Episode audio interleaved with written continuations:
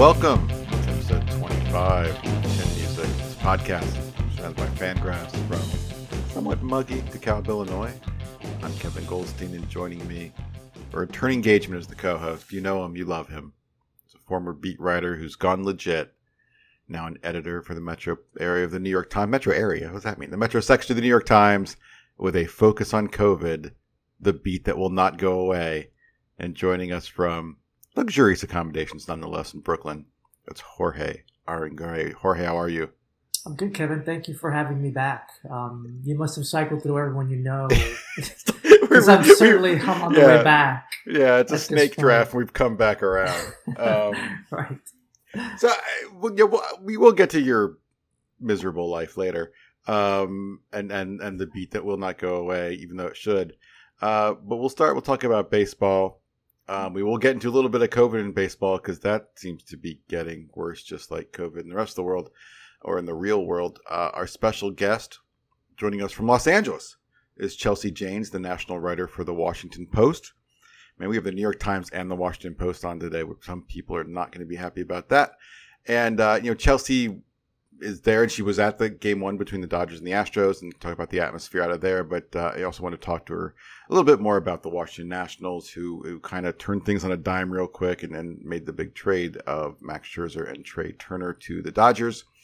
Um, and also talk about Chelsea's strange career of going from baseball writer to political writer back to baseball writer. Uh, and then we'll do our musical guest and read your emails and catch up with Jorge and, and figure out when he ever gets off this beat, have our moment of culture, and then we'll be out of here. You ready for baseball, Jorge? You know, I definitely am. I mean, I, now more than ever, I would love to talk about baseball. So uh, last week, uh, co-host was Steven Goldman, and we were able to cover uh, the the trade deadline basically through Thursday at lunch. Um, Nothing happened much after that. Right? then things got insane. Um, in, in one of the the uh, busiest and more star-studded uh, trade deadlines in I don't know recent memory, certainly. Um, you know, we talked to Max Scherzer and Trea Turner got moved. The Yankees got Anthony Rizzo and Joey Gallo. The Cubs traded away everybody. Um, all of a sudden, Jose Jose Berrios is going to Toronto. Uh, this got real wacky real quick, and, and I still, you know, if you if you look at playoff odds, it, it I still was surprised by just how much the Yankees did and how they're not messing around. But I also kind of appreciate the fact that they're that they're never ever not going to do that. Yeah, I mean, it's that's who the Yankees are, right? I mean, I think that, that we've all come to know, and I think part of the fan frustration, and it, and it always happens, right? Since since George passed away, is you know, if George was here, he would be Right. shaking things up. He would bring uh, all the star players and, and do all these things, and so to have them do something like this, I, you know, I, I don't know how you feel about it, Kevin, but I thought that you know having such a lively trade deadline is is good for the sport. It's, Oh, it's not great. you know, it might not necessarily be great for fans in Chicago to see sort of everybody they knew gone, but you know, I think in general, you know, I think it does create some excitement, some anticipation. Um, and, you know, in the days after, you get to see these guys in just you know these uniforms that you're not accustomed to seeing them in. Yeah, Um, no, I think it's great for the game. I think it, like you said, and the, the the attention definitely spreads over multiple days, and you have the press conferences, and you know the last whatever seventy two hours right after it's filled with you know look at Anthony Rizzo wearing his Cubs flag batting gloves with his Yankees jersey, and look at Max Scherzer in blue, and and all that kind of stuff. I think it's great for the game, and um, the reasons why deals get made can sometimes be upsetting, um, and I get it, uh, but yeah, it, it was, you know, obviously I live in the Chicago media market, let's call it, and it's dark in, in, in, in Cubs land. Um, you know, end of an era. You know, Baez goes. They you know, they trade away Craig Kimbrel, who had had a year left, but the big names that people wondered if they trade, they all they trade all of them. So Baez goes to the Mets, Rizzo to the Yankees, um, and then Kris Bryant kind of at the last minute to San Francisco, and I've done like a ton of Chicago radio in the last four days, and like if you get past if you because you're forced to to talk about it. If you get past like the whether they it was the right thing to do, once they decide this is what they're doing and we can accept this is what they're doing, they kind of execute on it well. I think um, they got a lot of players back, and and I, I whether they should have done it or not is a whole other story. But if that's what they were going to do, I thought they did it well. And and I but you know it's not coming quick, and the Cubs are going to be bad for a while now because everything they got was super young. Yeah, I mean, I think it's interesting because the first time around that I co-hosted um, we had one of the Cubs beat writers, and it was the Yeah. first, first week of the season. And one of your questions was what's going to happen to those three guys. and now it's funny to come back. Um, and well, I guess we know what happened to those three guys. They're all gone. Um, and I think I think what was interesting to me about the deadline is I think it's like you hardly ever see teams, certainly midseason, commit to a rebuild like this, as several teams did. I mean, they went all in on a rebuild, and teams, you know, you don't see that a lot. I mean, you'll you'll see it sort of trickle in, in a certain way, like they'll trade one guy. Um, you know, maybe in the offseason they'll trade another guy. Obviously, that wasn't an option here with the Cubs, but I just meant like this offseason they didn't trade anybody. Um, and the fact that sort of like at midseason you had at least several teams saying, you know what, it just wasn't working, and let's just start over. Um, right. You know, and, and you don't usually necessarily see it that way. It's usually like you see it's again it sort of happen a little bit more slowly, a little bit more sort of uh, trickle down in sort of kind of a way. But you know, everyone jumping in on this, like the Nationals jumping in on a rebuild, which was you know I think you know we'll talk about this later with Chelsea, but it was a little surprising. You know, some of the you know that just happened real quick. yeah, it just happened real quick, and it's just, and it, I mean, I think both the Nationals and the Cubs situations just shows how quickly the you know baseball changes. You know, you go from teams that win the World Series and how quickly you know fortunes can change in the game, um, and certainly now in the modern game, um, you know, where you have guys coming in and out of rosters. It just the dynamics just change so quickly. So I think you know when you when you see teams just really going after winning, um, you understand it because the whole you know you only have a window that can that sometimes is open a couple two three years, and then Right. sort of it's so hard to keep that window open for a long long long time. And and even for the Cubs, I mean that was that it, it didn't happen right at the deadline with like with Washington, but it still was real quick. You know, they were kind of in it, and people were talking about them, and like, oh, this they're going to go out in a blaze of glory, and this is the, what a great time to be. And then they're they're a game and a half out, and here they come, and what moves? Are, who are they going to add? They they need to find another starting pitcher. They're going to get Max Scherzer, and next thing you know, they lose eleven in a row. Um, at the same time, Milwaukee gets super hot, and all of a sudden they're like double digits out, and it's over, and, and everyone's gone. You know, it Well, I- happened, happened like that. Yeah, I mean, I'm curious from your point of view. You know, having been in a front office, um, I mean, how? And but obviously, you guys were very successful. But I'm just saying, like, you know, I wonder if the Cubs front office, when they're going on a good streak and they're a game behind, they know it's fool's gold, and they're like, Mm-hmm. can we just sort of like maybe f- find the real team so we know what decisions we like we really don't want to have to try to acquire somebody because we know that this is not necessarily indicative of how good this ball club is. I mean how does I, I think you definitely you know those you know whether it's indicative or not like those wins are wins right? Those wins are in the bank right um and you kind of have to play it through and I feel like in some ways um that the Giants still feel that way even though they got Kris Bryant they're still in first place and you know we've spent whatever 4 months now asking when the Giants are going to stop being the best team in the West and they still are and you know they were built very similar to the Cubs, with that we've all expiring contracts. We'll see what happens. Then July, we'll have all these. You know, everyone will want Kevin Gausman and and these and Wood and these guys, and and you know it'll, it'll help kickstart the rebuild. And they held on to everyone and got Kris Bryant. But I think they're in the same hole. But you know, I think you kind of have to honor the performance and the players, and even if it does feel like a little bit of fool's gold, if you're in the position, you know, try to go for it. Yeah, I mean, obviously, you know, like you, if obviously, I was certainly not advocating if that if they're in first place, they should have but it is, it just sort of like White flag deal. Yeah, it just sort of like leaves you in such a tricky spot, you know, because you know, like a, a bad week after you acquire, if you acquire someone, you have a bad week and you're suddenly out of it. You're like, damn, we should have just traded everybody. Yeah. you know.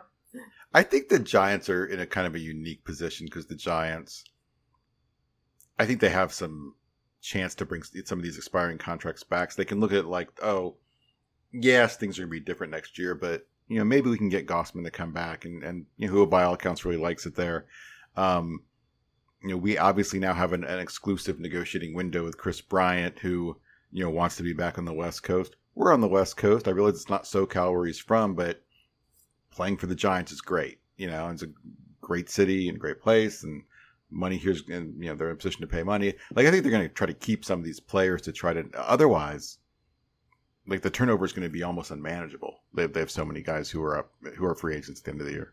Yeah, I mean, obviously the Giants are in a little bit of a different position because they, you know, they have been so good, not just good, but so good um, that they're clearly making the playoffs. I mean, yeah, just, you know, so I think that's a little bit of a different circumstance. But when you're like in one of those gray areas where you're like close to playoff contention but not quite there, um, it does. I can only imagine the sort of the difficult sort of discussions you guys have in the front office um, in terms of how to play at the deadline.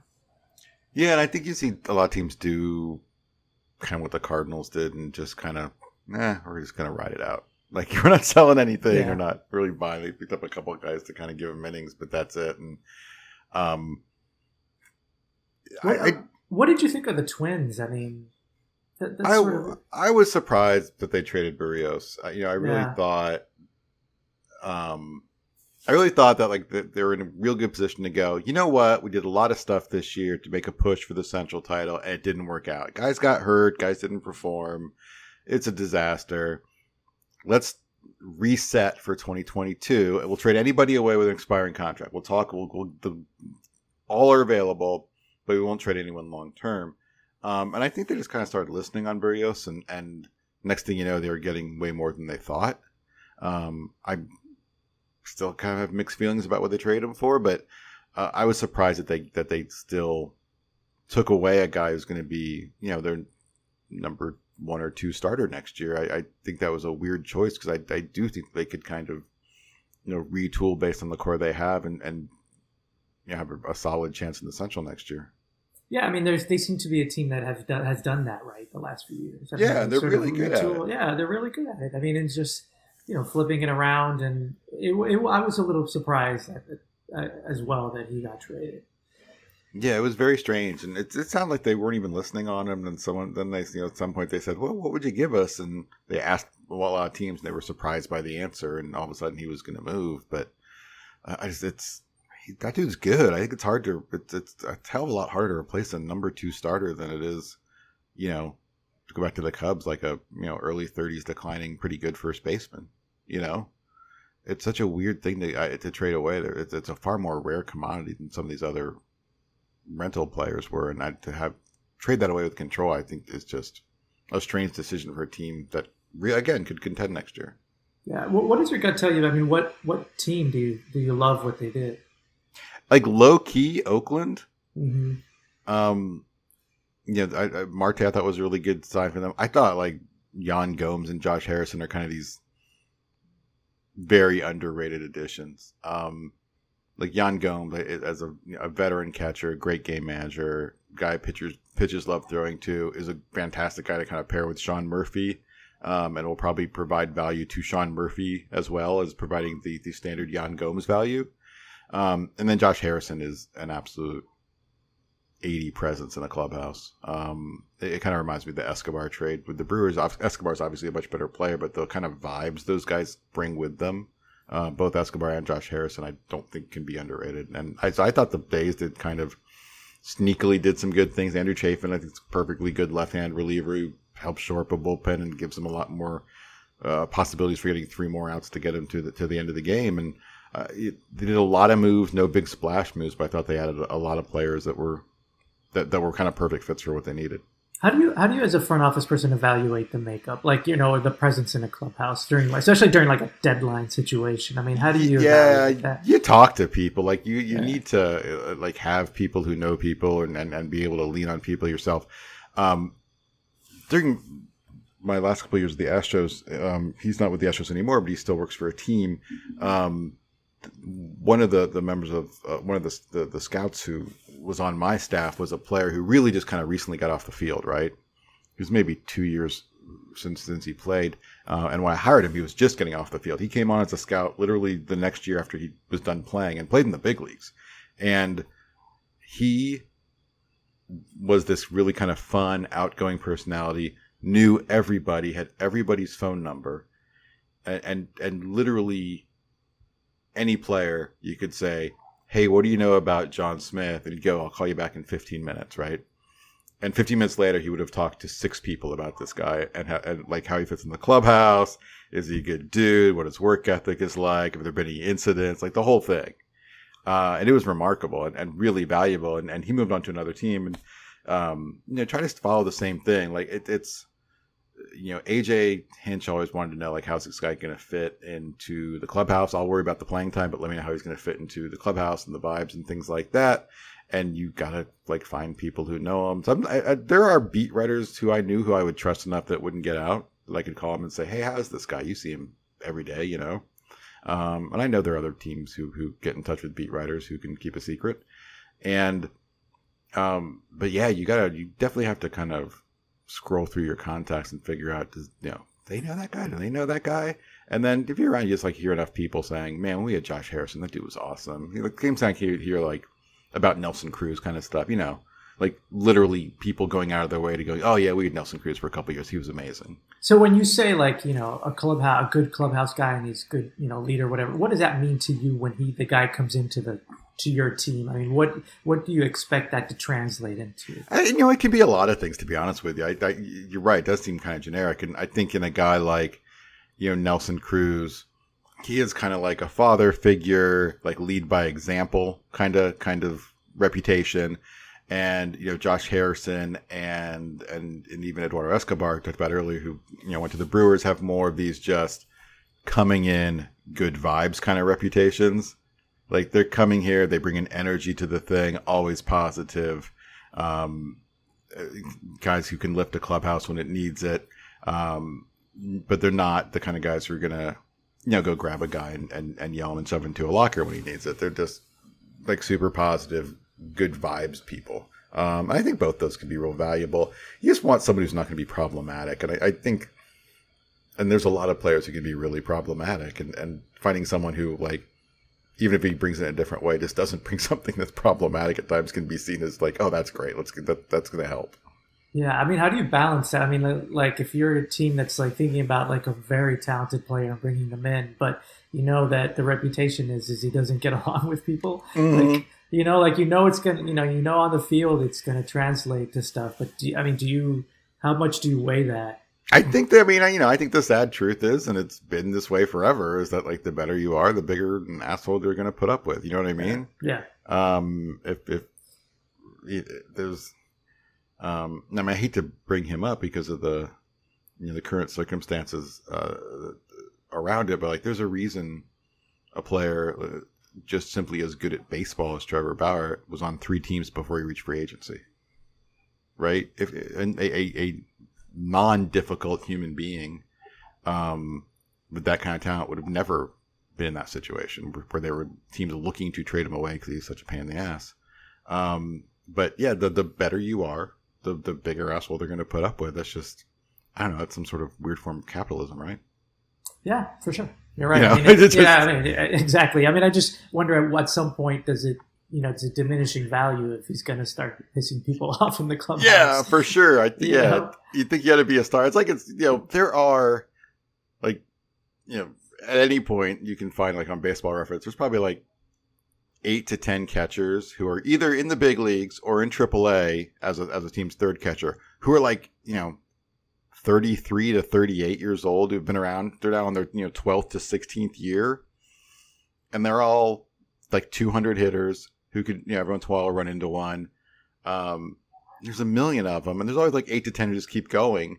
And you're like, what separates those eight to ten? I guarantee you, those eight to ten great dudes to a man. You know what I mean? Like that. That's and that's why they lasted out. Like that. Why is he still that, that dude's oh, that dude's Yeah, I mean, I- awesome? I you know, and you can go get him. I honestly can't remember like ever as a beat writer dealing with like an asshole backup catcher. Right, that's the thing, right. Like you, like there's no point in you being there if that's what you're going to be like as Right, a backup and- catcher. Yeah, like some dude who could like pick it and work with pitchers and and has a little bit of power because he's a catcher, so he's probably a sturdy dude. Like there are seventy of them, and you're just gonna get the good dude. You know, it's, it's Right. time and time again. Um, and so yeah, it, it, that that stuff matters as well. I I was just thinking kind of the reversed aspect of the star system, um, which allows guys to get away with more. It also you know, there's an aspect too to the kind of backup player system and like all those guys who like you know you go to some you know whatever you run to a AAA game and you go man I can't believe that guy's still around. Chances are great he's a really good dude because if he wasn't, their teams would just be done with him. Yeah, I mean, I always, I mean, I just, you know, in general, have found the trade deadline just kind of fascinating. I mean, just bringing in mid-season these personalities. I mean, so much of relationships that happen in, you know, in, in clubhouses are, you know, forged in spring training from spending six weeks together, you know, before it counts. And so it's always interesting the the dynamics of how a clubhouse can change at a deadline. Yeah, for sure. People, you know. And like I you know remember the you know the probably the biggest trade I was ever a part of was the the Astros acquisition of Justin Verlander. Um, and there's like this huge question like what's he going to be like what's he going to be like and and we spent a lot of time trying to answer those questions and and um ended up being very pleasantly surprised by the answers to those questions um because I don't know, I, I it was just maybe from just watching a pitch. I bet I ah, I bet this guy's kind of a diva, and like, like no, and it was like no, he's great, he'll be fine, and he'll fit right in. And then he actually, I think, has a lot of interest in what you guys are doing with pitching and stuff. And, and we heard like no potential problems, and and there were no potential problems. Yeah, I mean, obviously it was a success, huge Yeah, it success. worked out. so- I mean, it worked out. And to his credit, like you know, I, that I told like you know, he arrived, and you know, as it was put to me, like you know, it's Justin Verlander. This guy's won MVPs and size. Like if he just walks in and says, "I'm Justin Verlander," and and like someone and the pitching coach tries to approach him with data stuff, and he goes, "Fuck you, I'm Justin Verlander." That's fine. He gets to do that. He's Justin Verlander. Um, but he walked in and just said, "Like, show me everything you got." Uh, you know, I want I want to know everything you have on me and and showed him all the data and, and made a few changes recommend on that and rest is that Yeah, I mean, I can't work out. I mean, it's hard to ask for it to work out better than someone who comes in and does that. Right. You know, like a superstar who, who just wants to know, well, what do you know about me? That's amazing. um so the deadline was on friday and was not the end of the weekend's drama as on sunday afternoon was the 2021 draft signing deadline um they do much shorter than they than they used to and you know coming down to the wire we're a handful of players and we ended up with a, a, a three big ones who didn't sign. Um you know three day one and two picks didn't sign. That's it. Um you know jud fabian who made all sorts of indications he might go back to school was going back to school. Um kid named Ulloa, who the astros took with their second pick did not sign. And the big story of course was and part of it's because the player and part of it because the the market is kumar rocker not signing with the mets on sunday afternoon and um there was a, the Mets had a huge issue with the medical review. Um, there's clearly something in their mind uh, wrong with his arm. Uh, the draft exists solely to limit, kind of keep the owners from doing something stupid themselves. They kind of kind of a self-regulating thing, and it, it, it keep, reduces players' leverage. It keeps money down, keeps bonuses down. But as part of the rule, they didn't even have to give him an offer. They did not give him an offer and Kumar Rocker now is in limbo until the 2022 draft. And staying away from the fact that the draft is wrong and, and could arguably be abolished, if they didn't give Kumar Rocker an offer, Kumar Rocker should be allowed to accept offers from other teams at this point, right? Absolutely. I mean, also, I mean, it, why couldn't the Mets also just trade his rights or something? You know, like Mhm. there's got to be a solution here where both, you know, the team and the players feel like there's another option. I mean, you know, like for the Mets, it's a gamble. Sure, you lose one player for one year of development, but they get a, a pick next year in similar slot. So like like they have essentially the entire leverage here. I mean, it's it's it's it's remarkable, sort of like as from the player's point of view. I mean, it's so much pressure to accept essentially what they they offer you. You know, whatever it is, the offer. Um, you know, you, you do worry as a player you, that you're going to lose development years. I mean, everyone talks about that. Um, you know, one year older. I mean, obviously, we know how that situation works out in like, Yeah, exactly. internationally of how much it costs to you when you're one year older. Um, so it, is sort of like it's an intense amount of pressure on on, on a kid and and the family. Um, Yeah, and it just seems like just so wrong that he didn't even get an offer and now he's stuck for a year. And, and like you said, they should be allowed to trade him. Like if they don't have interest, that's fine. That's their right. And and I don't, you know, I don't think the Mets acted. I I'm I'm quite sure that the Mets are very concerned about the medical and concerned enough that they didn't want to make him an offer, and that's that's fine. But for this kid to have like sit for a year is ridiculous because th- th- he didn't turn anything down even. There, Yeah, I there's mean- abs- for that to be the system, and the problem is, is every year or every CBA, the draft is the redhead stepchild. Like they, they talk about the draft, the last thing they talk about, um, and and there's not a lot of time put into it, and we're seeing players like this get screwed. And I don't know if the union cares that much, um, just because these kids aren't in the union.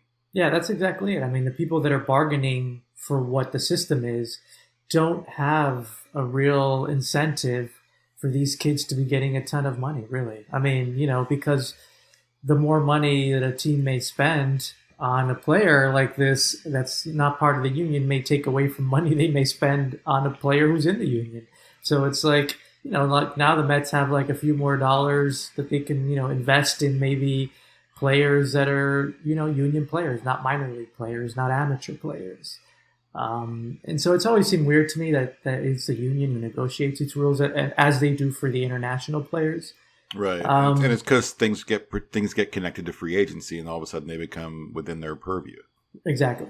I mean, I think the one thing interesting too, I mean, that it's, and I'm curious what your opinion is, is like, you know, because there is no sort of like one mass combine kind of thing. I mean, do you think teams should have medicals on players before the draft? Uh, Or, I mean, I don't know what you think about that. I mean, but it just seem, certainly seems that if the Mets had seen something before the draft, then we wouldn't even be in this position. They wouldn't have drafted him. Somebody else would have a shot, and you know, and whatever. I, I, I don't know how you feel about that though. So there is a system in place where the top whatever number of pitchers is defined by a a fairly abstract system, um, but teams can suggest players uh, have the opportunity to undergo an MRI and submit that MRI prior to the draft.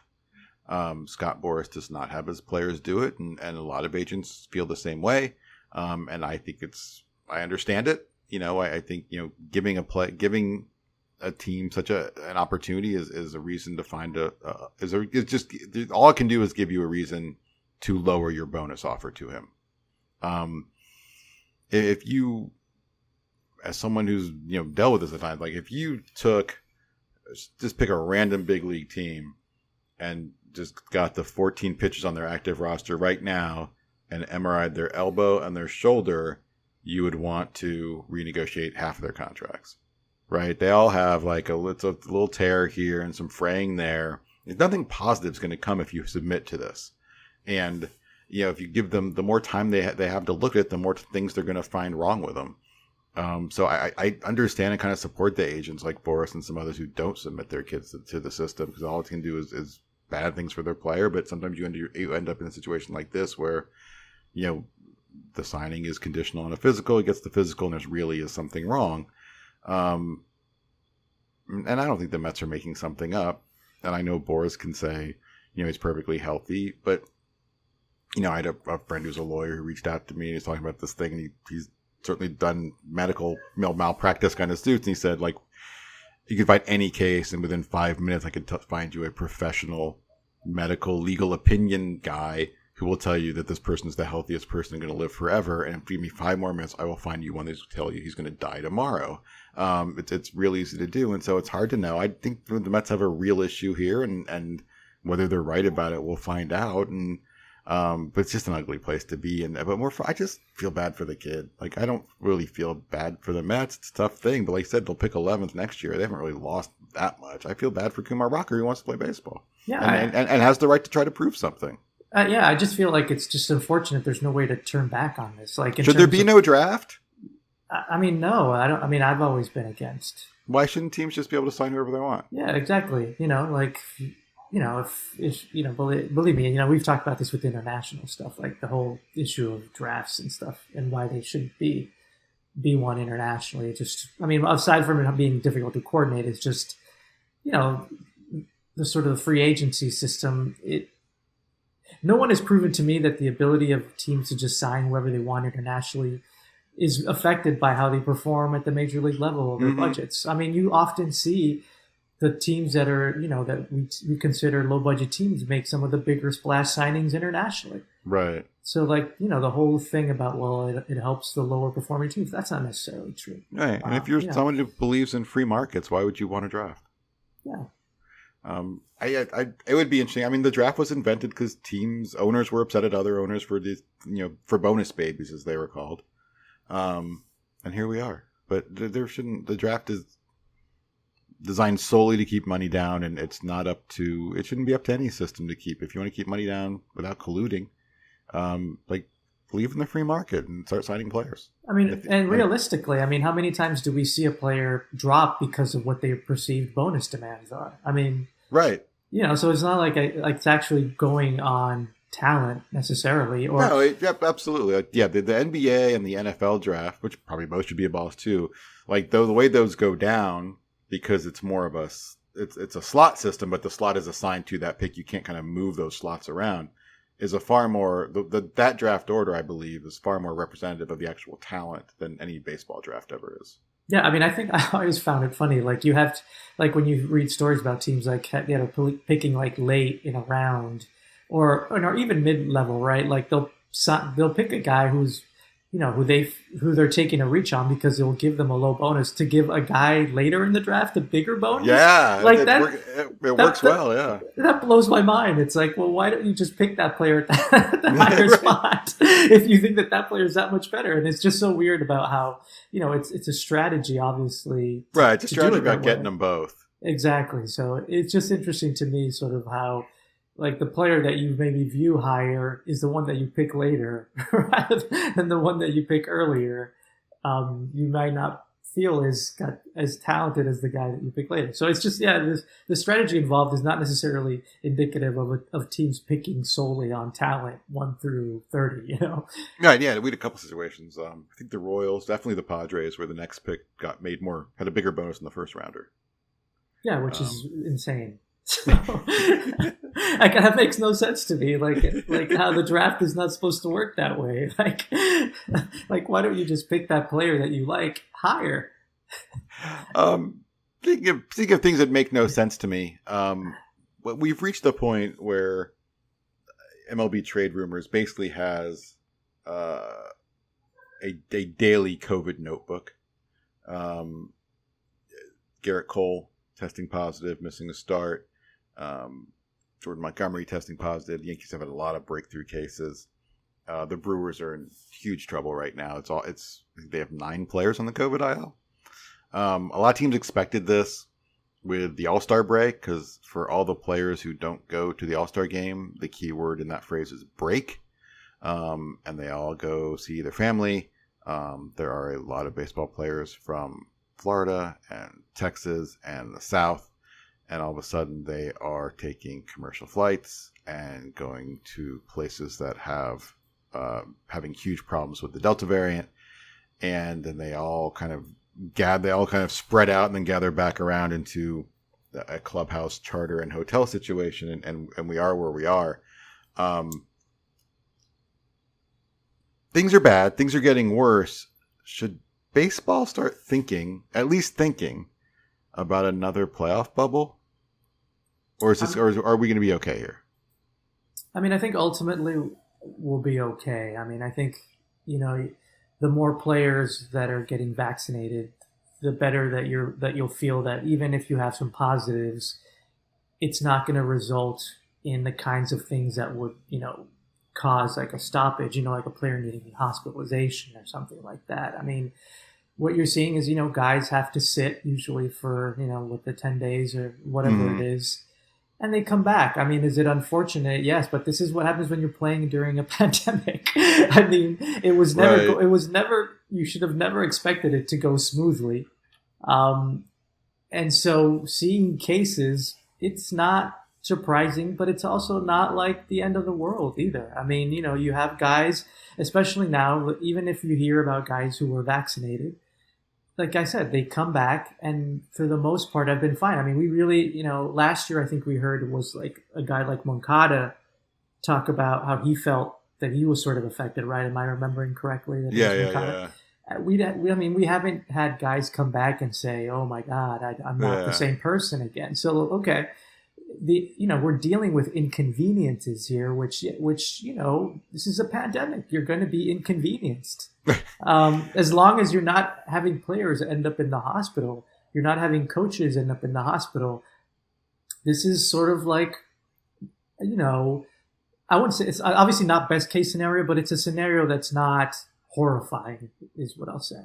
Yeah, yeah, and it feels like a lot of these cases, the, the breakthrough cases, they're all J and J players. And a lot of players did not want to do the the mRNA uh, vaccinations because of the second day and the side effects and missing games and stuff like that. And so a lot of them did the one shot and felt it was easier. But it feels like those are more that thing's not as an effective vaccine. It feels like I mean, I think it's also. I mean, I think you also have to remember that, like, they're living dangerous lives. As they're far living dangerous exposure lives. wise. Yeah, I mean, listen, you you you have guys crammed in a clubhouse, twenty six guys plus coaches plus other staff people in tight quarters. You know, like obviously the clubhouses are big, but they're certainly not like open air amphitheaters. Right, you know, right, like right. they're closed, and then even in the dugout, you're pretty close to each other. Everyone's you know sort of tight and, and you know hugging and high fiving. And so, like, you have a lot of interaction between a lot of people on teams. And then they and then they got on a plane together. Then they get on a, exactly they get on a plane together. I mean, and let's let's be honest. I mean, do they yeah. have their masks on the entire time? They Probably do. Not. They do not. They do not. I, I I can confirm that from talking to some people about this. So and then yeah, they all go to a, then they all go to a hotel exactly. together. So I mean, you have like and they get on buses together. It's it's you, I mean, you have like an incubator for for disease right. It's a risky So- lifestyle for for getting life. COVID.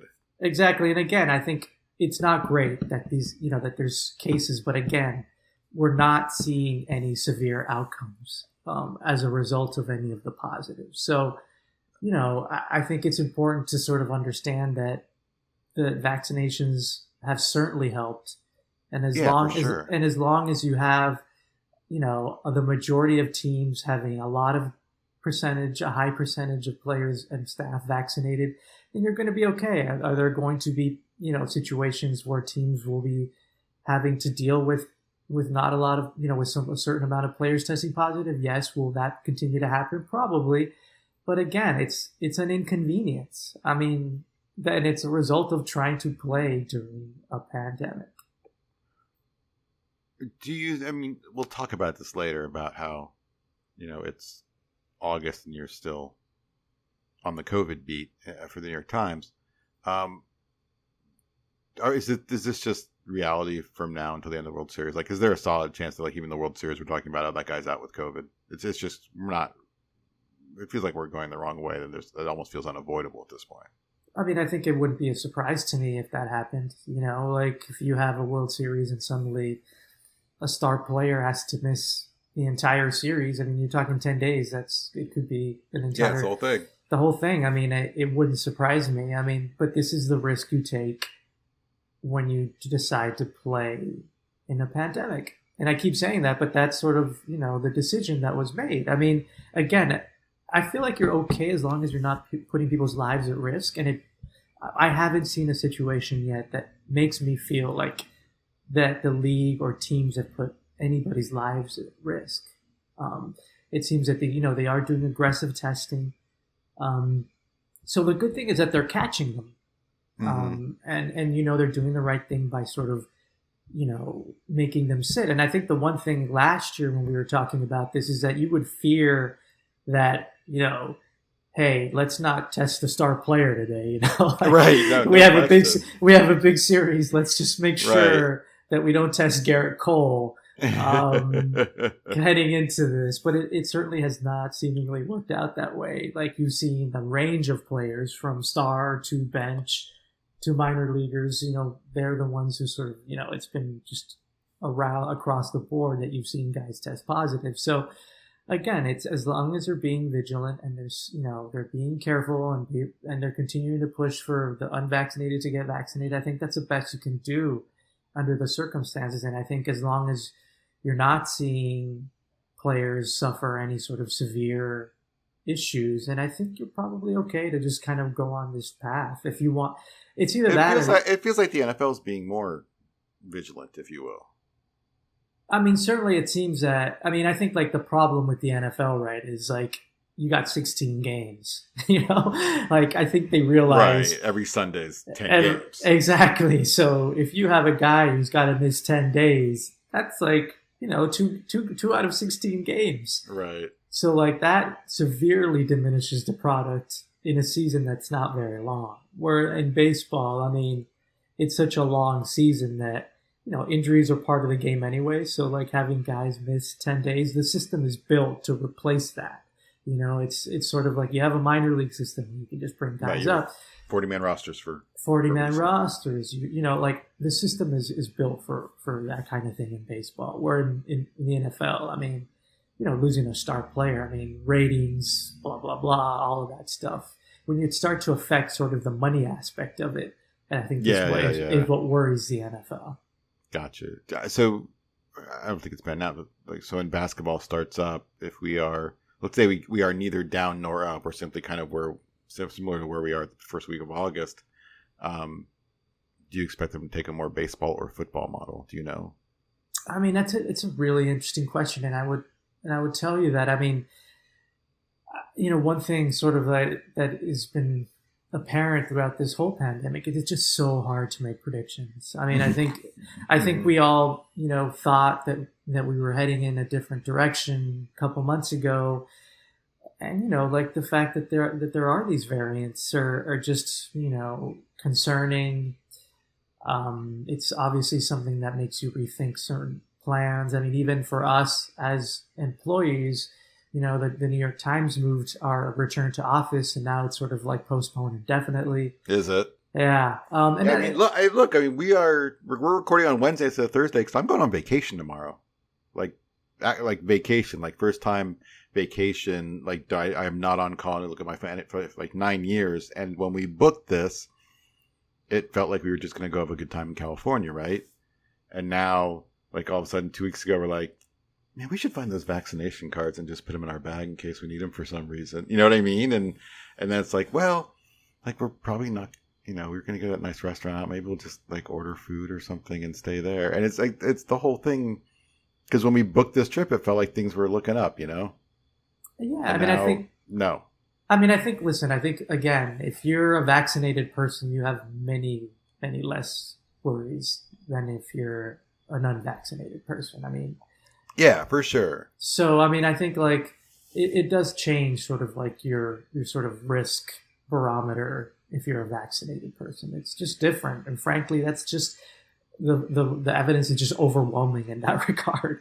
Yeah, no Uh, question. I, it's it's you know, so- but I, I have gone from like, yeah, I'm I'm at the grocery store, I'm not wearing a mask, to wearing a mask just because, and maybe it's wrong. I don't know, like you read stuff about how, even though I'm vaccinated, like I could carry it and pass it on to someone. It's more of a, like like I I don't need the mask to protect me. I'm trying to be respectful of the rest of the world here. Yeah, I mean, and I think, listen, the situation even with us at the Times is, you know, I think what's become apparent is we could all do our jobs from home. So why Yeah. even put us in a situation where, you know, people may get sick or whatever? Like, we don't have to.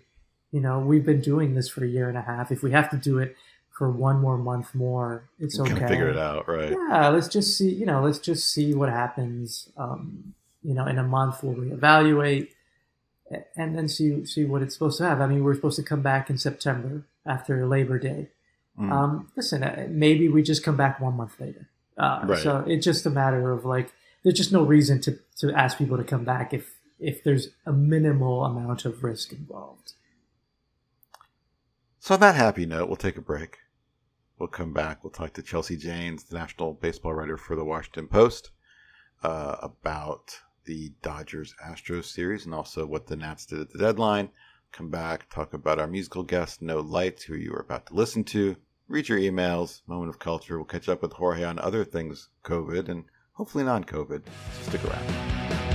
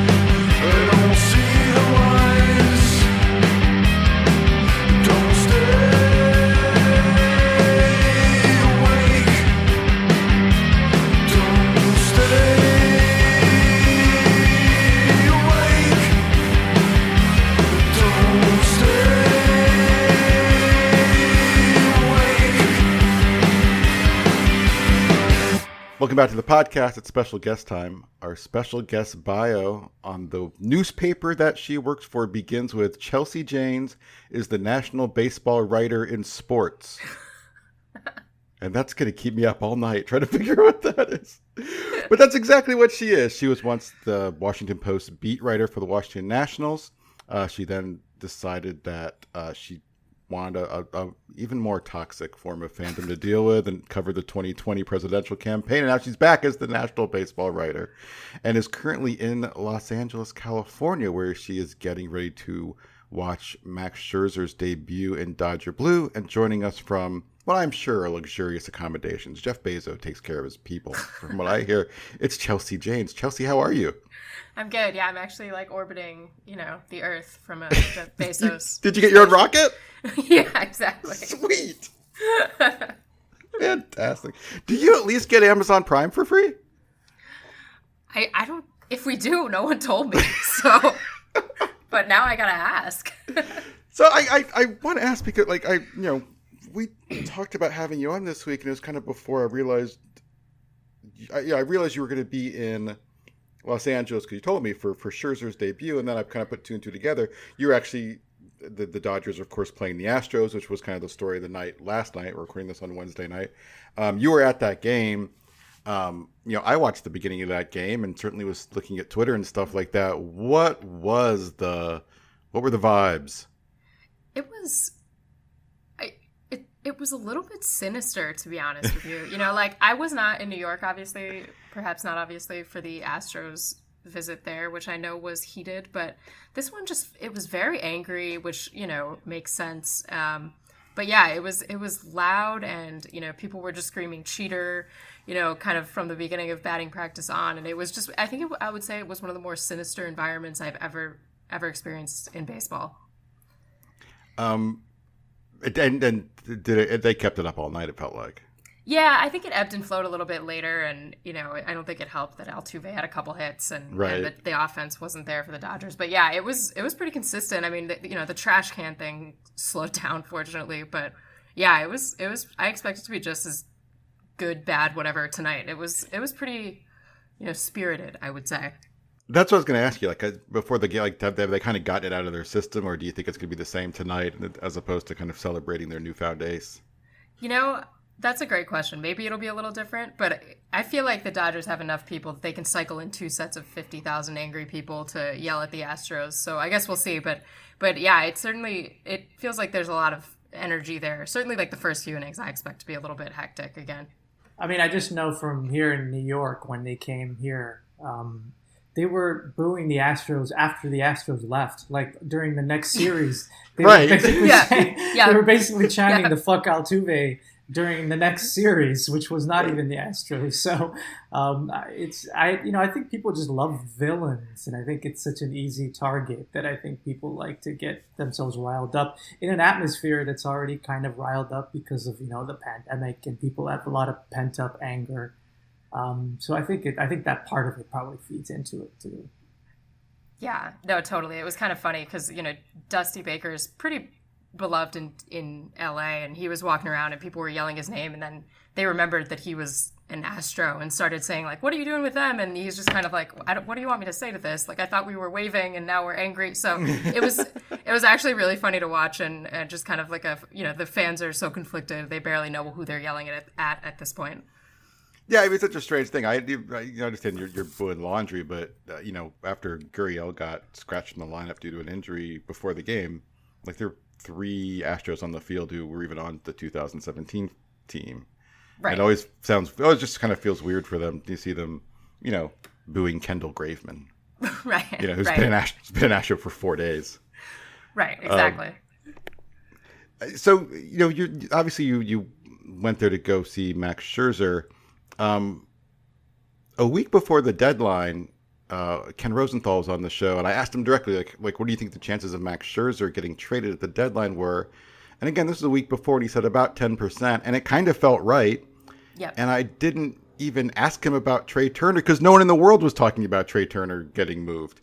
Um, like it, it felt like the, the at the last minute the Nats kind of turned on a dime and it went from it's probably not going to happen to oh my god they have something done with the Padres oh wait there's other teams involved Oop, there, there was even a mystery team you know and then then um, you know this thing happened it seemed to happen real real quick is I guess were you surprised by the the, the switch getting flipped in Washington? Um, let's just start there. I'll, I'll follow up how the players were. Yeah, you know what? I wasn't. I think I was surprised when they finally pulled the trigger because we had seen them in 2018 sort of consider a sell off that would have included Harper, um, you know, and some deals like that, and they couldn't do it. And they ended up kind of like limping through a few waiver deals. So, but once it was pretty clear, you know, Wednesday and Thursday before the deadline, you know, everything we were hearing from their side is like Max is gone. And, you know, the Trea thing, I had I had asked a few people, like, is this real? And and they give the, you know, only if we get an offer we can't refuse kind of answer. But the fact that they were even saying like maybe to me indicated, you know, this is something they might do. This is probably something they want to do. And it's surprising only because I still haven't gotten a good explanation for why they didn't think they could just sign him to an extension and, and you know, lock up him and Soto and build around that. But I think this is an organization that is sometimes confusingly picky about who and where they spend money on. And so from that perspective it makes a little bit of sense. But I, I would say that my sense of of things is that it was surprising for everybody that Trea was included. I think including Trea, um, but you know the Max part less so. I think he was ready. I think they've they've you know hit a point where they were like, we're not winning this year. We may not be winning next year. You know, let's get something for this. Was, was there ever any indication from Turner? Not that he ever said I hated here, I think, but just like you know about looking forward to free agency or those kind of things you hear from players. Um, I, or, or did he seem like really content with it as a national? he's a hard hard guy to read, but he was saying all the right things. You know that he likes it here, that he was open to negotiating. You know, my understanding is that the last time they actually had any formal talks, as I think others have reported, was you know March of 2020 when it was six years, somewhere around 100 million, which compared to what we're seeing Lindor get and others now was is laughable. Um, and then you know the pandemic hit and then you know this spring they were going to talk and, and i think there's some debate over whether the nationals said they would offer something and didn't you know whether there was an expectation that things would go further than they did but whatever happened nothing happened and i, I don't think that was because trea said you're never going to sign me i think you know the sense that i get is that the nationals looked at the numbers and said this isn't something we're going to do but i don't think that was a trea turner thing i think he would have been happy to stay you know indefinitely Do you think they go spend money elsewhere? It feels like they they have Juan Soto. They have you know some some tough commitments to like Strasburg in, at, at this point. Is this still like they felt for a while like obviously they're a rich team. They felt for a while like a rich team who'd spend a lot of money. Um, are do, do you feel like they're scaling back their spending? Um, that's a good question. I have no, I don't think they know yet. I think that they need to see, you know, if Josiah Gray turns out to be amazing down the stretch, and Keibert Ruiz looks amazing, and they think that they've got two staples of, you know, something long term, then I think they probably look at this offseason and and maybe try to build something that Max Scherzer wants to come back to. Maybe, you know, try to plug a few holes. Um, but it just doesn't seem like they're going to be ready to, you know, make a full on push again next year. You know, to me, dealing Max Scherzer said we're not going to win in 2021. Dealing Trea Turner said we don't think we can win in 2022. And so I would not expect them to be out on the free agent market spending big. Does that mean they won't try to get one of the many shortstops available? And, and I don't know. Maybe maybe they do, but I don't think they think that next year's the end of the rebuild. I think this is going to be maybe you know one more season out from from making that big free agent spending push. Chelsea, what do you think now the pressure is to sign Soto to an extension or to have to accelerate those talks? I mean, obviously the fan base is calling for it. The Tatis contract certainly put that at the forefront. Um, do you think that that this sort of increases the pressure on them now? I absolutely do. Um, I think I don't know that they've ever been under more pressure to sign a, a good young position player. You know, um, it was one thing to to not sign Harper. I think by the end of that relationship, sort of everyone understood that he was going to ask for more than they wanted to give. But you've now let Anthony Rendon walk. You know, you've now let Trea Turner go, basically. Um, you know, any other number of players besides Ryan Zimmerman that have been homegrown position players and really good have now gone elsewhere. And I think, you know, if it wasn't going to be Trea, then it has to be Soto. And it's fitting, is one word for it, that he's a Boras guy because those are the people that seem to get deals done with this team. Um, Anthony Rendon and Harper are exceptions, but it, it just always seems like you know they've got a high price Boras client that they either have to pony up for or let walk, and I think this is going to be a really decisive one for them because you know if they can't keep Soto, I think you're going to have a lot of fans looking at that and saying, well, what was the point of selling? You know, what was the point of of trying to clear payroll if if it wasn't to lock up you know one of the best hitters that that we've ever developed. And and where I, I assume Max has Max done a press conference since he got to the Dodgers. He did. He did one yesterday. Yep. Does he seem happy? I, I, he's not a guy who strikes me as happy a lot of the time, but like he's obviously an intense guy. But he seems like pleased to, you know, not to get out, but maybe pleased to, you know, be with a team that's going to play into October. Yeah, you know, he- in his press conference, I got to chat with him a little bit on the field. I think he, he I think he's good. You know, I think he knew this was coming. I think he was really he said even in the press conference like he was in his head about where it was going to be and, and all of those calculations that went into the 10-5 rights. But i think he's like content to be here. I think he's you know i don't necessarily think as much as everyone else that he is now dodger for life going to sign here and stay. You know i don't think that's necessarily a given.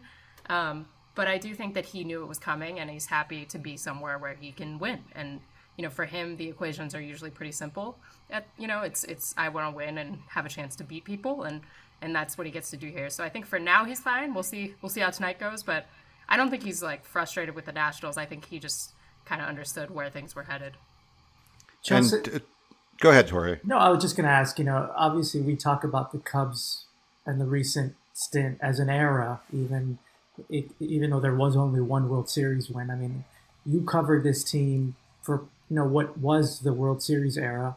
I mean, how would you define it? I mean, obviously you have to see it as a success. They won one. Many teams don't. I mean, how what what sort of feelings do you have walking away from what was this sort of core of a team that won a championship? You know, I think I think two things. I think the first is that they, for all the criticisms that I think are sometimes fair of Nationals ownership, spending in weird places, not spending in weird places, they did year in and year out, you know, put teams together that were competitive. They added at the deadline. You know, they had a shot almost every year that I covered them and, you know, dating back to 2012. So you can't really complain on that front. I think the thing that is interesting is they will define this as a World Series winning era but it could easily have not been. You know, that 2019 team was not by any means the best Nationals team in recent years. It was like not the team that was destined to win, but it is the team that makes everything else justifiable in hindsight, right? So if we're talking about this without a World Series, you can look back and say that Adam Eaton deal where they traded away Giolito, like what were you doing? You know, you can look back and and say things like how do you let Harper walk or how do you sign Corbin to the deal you signed him to? because in retrospect, like those things probably weren't super helpful to the franchise, but they won. So it worked. And so now they can look at these contracts and say, well, you know, we got that World Series. So for me, like I, you know, I'm not saying they were terrible at putting a team together. I think they were competitive year in and year out. But I do think that they, you know, to the extent that you can be bailed out by a World Series, I think they were bailed out by the World Series because, you know, they really made some risky moves that that sort of paid off, but that they, you know, they're now paying for. Um, I, I want to get into you know, a little something different here, which is your your career path, which is after the Washington Nationals won a World Series, you went and covered the election yeah. in the 2020, um, and now you're back doing baseball. Uh, you know, I guess the question is like, did you just go, "Hey, that sounds like a fun thing to do. I'll see how that goes," And was your return to baseball something like, "Hey, that wasn't fun. I will go back to baseball," or did they say, "Hey, you know, there's this national writer spot opening for you"? Like, like how did those decisions get made, and how much of it was, you know, looking for new things? Yeah. Um. So it's interesting. I they have been really good at the post about cycling people off the beat.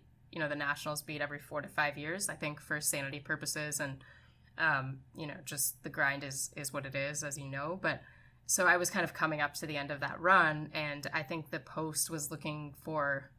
I get people who had not covered politics before to cover the 2020 campaign with sort of fresh eyes and I fit that bill, and I was someone who had proven that I could travel effectively and sort of put up with all that. Yeah, I was so, gonna say, like you said, they pull people off the beat for like you know their own Sandy's sake, and then they put you on the 2020 yeah, election. Yeah, yeah, no, that that's true. I actually had not thought of it in those terms, and now that you say it, it seems a little strange in retrospect. But yeah, I I had I had like been open to doing something different just to see what it would be. Uh, and so when they asked if I, you know, wanted to go to Iowa in January, I you know, I was at the point of like not really even knowing what they meant. Um, and then when I put it together, you know, it's sort of an offer you can't refuse at the Washington Post to cover, you know, a, a highly, you know, intense presidential election like that one. Um, so it was an honor to be asked and something that like I thought would be really interesting to try. I ended up, you know, I'm super grateful for that experience, but I really enjoy baseball. Like I didn't leave mm. baseball because I was sick of it. I've always loved it. Um, it's one of the few things I know a lot about in this life. Um, so I I personally kind of just realized like I think in the same way that being a baseball beat writer requires you to really like what you're doing, or else it would be sort of a miserable grind of an experience. Uh, politics is very much the same way, and you know I think there were people at the Washington Post who would love that grind more than I did, basically, and it just kind of worked out that there was a you know, we have Dave Sheinin, who's a great baseball writer who was doing national baseball, but it was an Olympic year and he's he's basically can write about anything and and so that kind of freed him up to do his thing and um, I could slide back into baseball. So that for me was it's a much better fit, uh, which isn't really a comment on anything other than me and and my inability to sort of handle the political world uh, and not lose my mind. It's just it's bruising and it's it's different and uh, you know I think there were people at our paper who could do a much better job than I could. Is it something you think you might want to take like another shot at at a year that was um, less batshit insane? you know what? It, I this I, I say this now. I probably wouldn't have said it a year ago. I think the craziness was really good. I, I really did feel like I, I understood so much more about the world because of all the craziness. Because Uh-huh. Part of like that craziness is you just hear from everyone about everything, right? There's no score. So everything you write is a a debate. It's like you are either on this side or this side and people are going to tell you that and yell at you and call you and and make their opinions known and you just like start to realize how like small your vision is of things and maybe those people aren't all right, but it really kind of taught me to like you know, for you know, it sounds really dumb, but just to kind of like put myself in people's shoes that I wouldn't normally. So I think for that reason, the craziness was good, and everyone cared and and wanted to these things to be right and accurate and good, and I really appreciated that. So I don't know if I would like find as much um, in in a year where it was calmer and people were less invested, if that ever happens, because you know I think that investment really really provided a lot of motivation um, you know, in something that was otherwise pretty, you know, frankly difficult for me. Um, what what can baseball? Obviously, you dealt with a lot of spin people in politics, like you said. Like, yeah. you know, you wrote something. I'm sure someone's calling you saying, you know, this is wrong, this is that. Like, is there something? Is that a is that a good thing? But like, b is there something that that like the baseball PR world could learn from politics and vice versa? Ooh, um, you know, I think so. I think the the spin was a lot at times. Uh, I think, I think the baseball PR world is learning this, but I think that empathy is is lacking. I think there's really been one perspective that's dominated baseball for a really long time, um, and that is, you know, white you know middle-aged guys who've always been in the game and that's like not meant to be offensive to white middle-aged guys in the game but it's just like that's the only people that have been there. And so you know when you have other people in the room i think i think it like on a situation for example like trevor bauer you know when when Stan Kasten makes a joke about wishing they could talk about something else instead like to Stan Kasten and people of that ilk it's not it's not like a big deal. And mm-hmm. you know to me as someone who's come up in the baseball world i can see how you just like shrug that off but i think you know the more people you have in the room you realize like why that would hurt someone. Um, and it's just it, i think it's just like opening up the vision a little bit is is something that you can learn. And you know in politics you have to because interest groups are going to be all over you no matter what. And i think you know baseball is starting to get there. And maybe that's just because it's had to confront a lot of things publicly in, in the last couple of years but i Sure. you know, I think it's it's coming. And it's it's funny. There's actually a few people that have come from politics and now are in various pr stations in baseball and it's it's really fun to sort of talk to them about it because you know strangely enough baseball is a much saner world and we are uh, always appreciative of that and you know just kind of the the difference in scale of the craziness in baseball versus politics Chelsea, did you ever have any of the people that you you encountered on the the, the presidential beat wanting to just talk baseball, knowing your background? Like, did that help you? Did that help sort of like create relationships?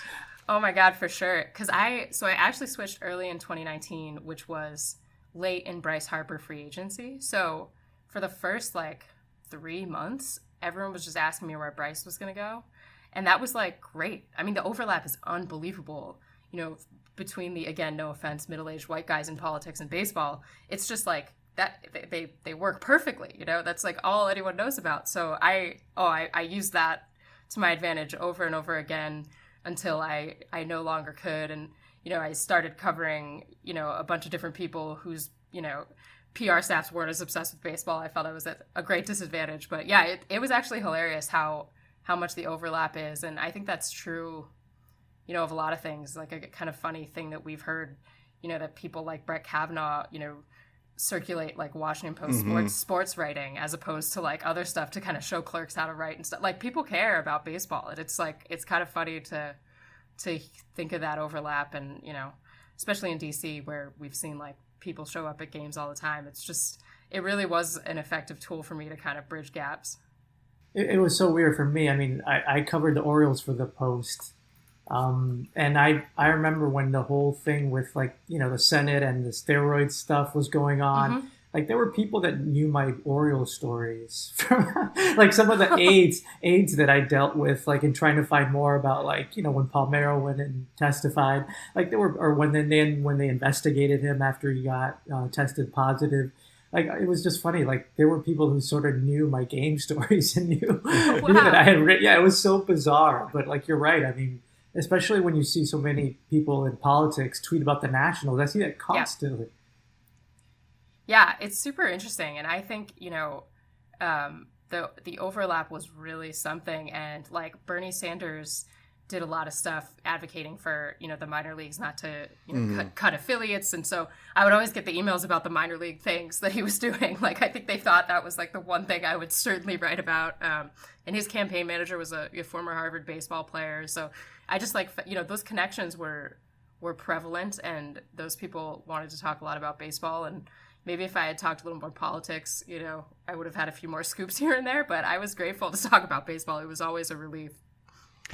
And and you know, in your return, you've kind of gone from being the Nationals beat writer to you know more of a national writer. Um, so it's kind of a, a a wider swath to work with. Has it meant less travel? Like I know it's still a lot of travel, but is it you know a little bit of a better lifestyle as the national writer? So far, it has been definitely. Um, I'm not sure I'm doing it right, so maybe that'll change as I as I evolve. But so far, it has been. Um, actually, this current trip I'm on is probably the longest I've been on since the pandemic. So, um, but yeah, it's it's definitely been a little easier and just a little bit less, you know, of the daily beat stuff, like less, you know, injured groin writing and stuff like that. Not that you know we don't all love an injured hamstring story now and then, but I think you know, you just eliminate some of the, the busy work that beat people do that they wish they weren't doing. Um, it, it does kind of lighten things up a little bit.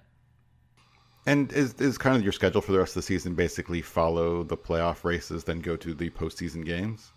Yeah, I think that's it. I might I might get sucked into that that Iowa game they're staging just because I've now you know bled in Iowa on the campaign trail and have to go see that. But but yeah, I think that's mostly it, which is great, and and it doesn't hurt that a lot of those races will be centered in Southern California, so I'm not complaining about that.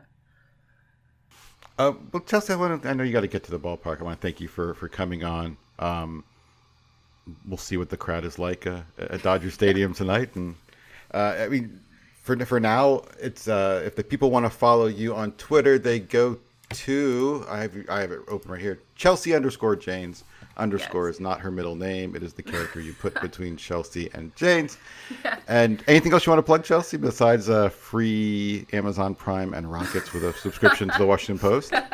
No, no, nothing. I gotta go ask if I get free Amazon Prime now. That's that's the main takeaway here. You should. I mean, we, we have an employee discount to the New York Times store, so we get that at least.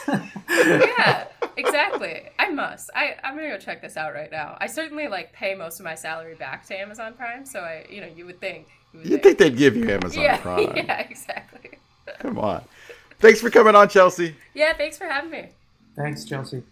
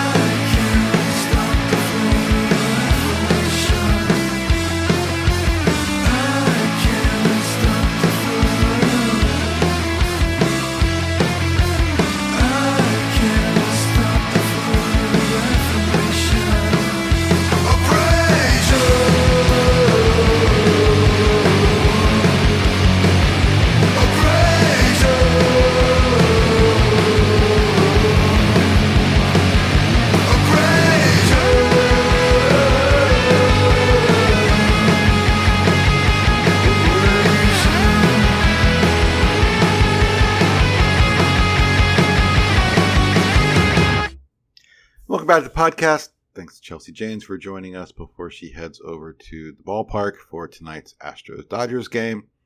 Uh, musical guest, No Lights. No Lights is yet another band that Ian Miller is involved in. It's all he does. He's in 87,000 bands. Um, this involves uh, both Matt and Dan, who were in early Graves, San Francisco kind of post punk stuff. Uh, Dan also plays drums. Another one of Ian's bands, Kowloon Walled City, who are amazing. Um, Matt stepped away from music for a while to become a firefighter, and now he's back with No Lights. It's described as indie rock meets death rock and new wave, but also punk. Uh, should note that Early Graves is also playing their last show ever in Los Angeles in December with Converge and Cave In, and people should go see that. But if you want to know more about No Lights, go to nolightsband.bandcamp.com. And thanks to Ian and No Lights for giving us music to play on the show. Uh, if you are in a band or have friends in a band, get in touch. Uh, chinmusic at fangraphs.com, which is the same email address you should use to send us emails. Are you ready to go through emails, Jorge? I just want to clarify: is that Ian Miller of the Ian Miller of of at Productive Outs as well? Yes. When he's not doing that, he is in um, literally, I think, five or six active bands. Yes, I mean, I know. I obviously knew he was. a Yeah. I'm just, yeah. I just, I just wanted to point out that he is also has a as hilarious Twitter account. Yes, and and, and will likely and will likely be co-hosting the show at some point. Oh, nice! Yeah, I, I can't believe you had me on twice before you had him on. he's harder to schedule. That's all. Um, our first email comes from Mike. And this goes back to what we talked about with the with the Twins and, and Jose Berrios. My question is this: How does a Major League Baseball team misread a market by enough to go from not trading Berrios to moving him? Given all the data that all teams have and the demand for quality starting pitching, it just seems beyond the realm of possibility that a major league organization wouldn't have realized there would be a market for a guy like Berrios or that the market would have well exceeded their in-house assessment of the potential market. So what kind of faulty information goes into something like misreading the trade market? Um I, faulty is a funny word there, but like so and we're going to get into this with another email at the end here. Um which is you know trades are a barter system and and it's not an economic system and uh, models and data can't predict those things as, as well as you want to and there's a psychological aspect and for so many, once it became clear that they were listening on the player, he became the number one pitching pros, the number one pitching target for most teams because for most teams, uh, unless you were the Dodgers, Giants, or Padres, Max Scherzer wasn't coming there. So all of a sudden, this was your number one dude, and and I and and that kind of thing, and the scarcity, I think, created a, a market more than they had, and this is not a team that has dumped a lot, and I think this is you know, maybe the first time that that administration is at a dump. I think their first year they trade a few expiring contracts, but to you know give away a controllable guy, this maybe was their first time, and so I think it's hard to predict those kind of things because it is not a perfect uh, one for one market, and scarcity and dynamics can change things dramatically, which is think- why we saw what we saw. And I think you have to remember that people's perceptions of what team strategies are are often built on how much access they give media to, Mhm. to, to so that they know so that the media knows how much sort of about the game plan is. I mean, it's certainly possible that the Twins did not misread the market. They knew exactly what they wanted to do. They just weren't telling the media about it. I mean, it happens a lot. And I think like, you know, the Twins have always kind of been this organization that has been pretty tight-lipped. I mean, it, they're not ones that you hear constantly um, you know, in rumors. And I certainly, as I, when I was a beat reporter, they weren't an organization that you sort of felt always was leaking. Um, so it's you know, it, it, just because you didn't know about it doesn't mean that that's what sort of it wasn't happening. Essentially, you know, like they were evaluating, they were probably looking at what they had, and then the offers just got better. Um, yeah, exactly. It's it's it's tough. I mean, it's interesting. Like you make a point about like how much kind of transparency maybe a front office has, and um, keep in mind some of these things happen, especially some of like the smaller deals or some of like the little like we got that extra relief or whatever. Um, and next thing you know, you're seeing uh like all sorts of praise for what a great job the front office did. I remember making a trade, and then there was it was a very small trade. It was it was a a you know guy who would be somewhere between the 24th and 25th man on a roster for a a very very fringy prospect, smallest of deals, right? And there was a minor hang up on the medical, and then I'm trying to get this, get it done and push it through. And and the general manager, of the team on the other side, at one point said, "I don't even want to do this deal. Like this is I'm getting pushed by my director on this. I want to do this deal." And like, and we got it, it got done, and things got solved and fixed, but like you know, trades sometimes get made that the GM doesn't want to do. It's just like, yeah, whatever. We'll go get that extra reliever. It's fine if that's who you guys want. Um, I've, I don't think I've ever been part of a deal where everybody in the room nodded their head yes. I mean, and I don't think you'd want to be in a No, it'd be horrible. Yeah, I mean, I think you want to have those kinds of debates, and you want every deal should be like, you know, there's some sub disagreement, certainly not like mass disagreement, but just Mhm. enough where like you're having an active discussion and you bring up things that maybe you hadn't considered, you know, like Mm-hmm. you know, like we, we- what if in two years this guy, you know, we've had these reports on this prospect. I mean, he could really save us in this aspect. I mean, and, you know, there's just so many things to consider that, like, I, you know, there, you should have some sort of disagreement and discussion. And maybe, again, going back to this whole situation with the twins, is maybe that the person who spoke to a reporter was not one of the ones that was going to have that disagreement or what, you know, like it just so, it so varies on who you talk to, when you talk to people, that it's hard to really say that somebody's strategy is so, you know, locked in uh, at any particular moment because things change so quickly. Yeah, for sure. Um, our next email comes from Derek, and Derek says, I'm thinking about the trade of the Dodgers and the Nationals and the return that the Nationals received, being all prospects coming from a system widely known for their player development. It's been said that the Dodgers player development system is ahead of the rest of the league, so it made me wonder would the Nationals player development group look to pick the brain of the newly acquired players on what has made their player development group so successful? Could they learn of new processes that they can look to replicate going forward? or is it more nuanced that what the players may see is different from what the front office and player dev values? Um, you can ask. Uh, it's it's you might get an interesting answer. You might get a little bit of insight. I think it's tough sometimes because one of the biggest challenges for a team is trying to, um, for lack of a better term, kind of translate the data into player talk. And so he, you're just getting kind of one end of a telephone conversation. You're kind of going down the wrong path.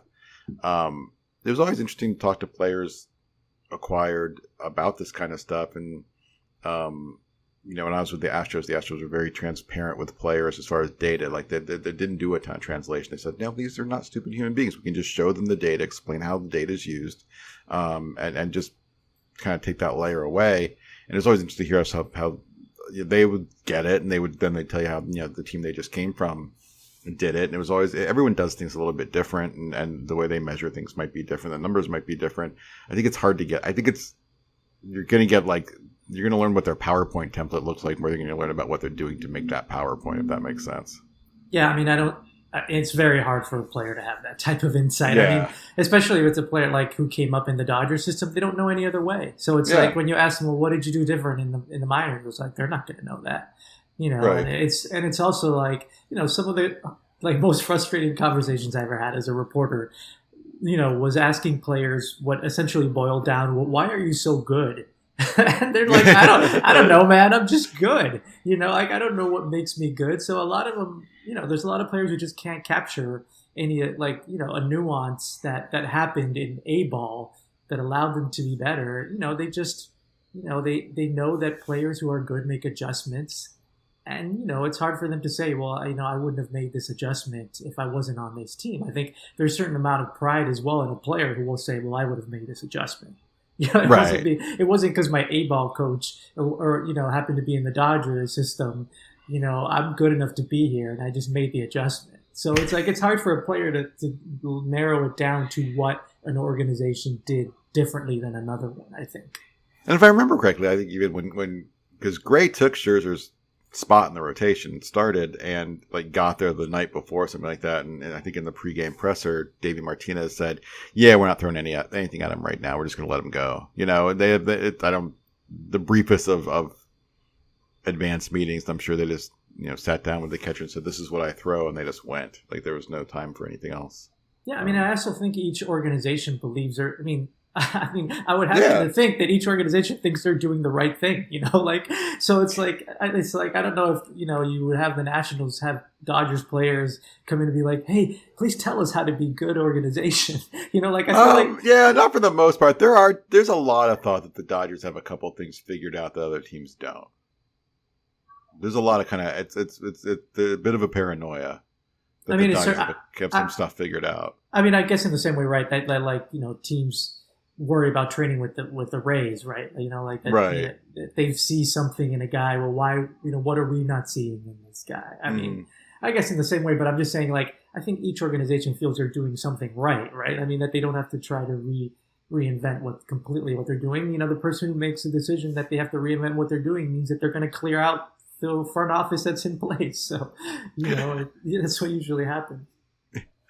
Our last email comes from Arthur, and this is what we were talking about earlier. Uh, and Arthur says barter systems are inefficient. I enjoy your podcast, and I teach Southeast Asian history. If your podcast episodes were for sale under a barter system, would you be willing to trade them to me for some lectures on Vietnamese history? It seems unlikely, and even less likely that we could trade our respective ramblings for clothing, bicycle repairs, baseball tickets, a cold bottle of Boeing or palatial accommodations but baseball effectively operates a barter system.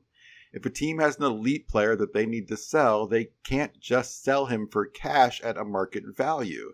Instead, they have to find another team to barter with and can exchange assets only for what that one other team is willing to offer in return.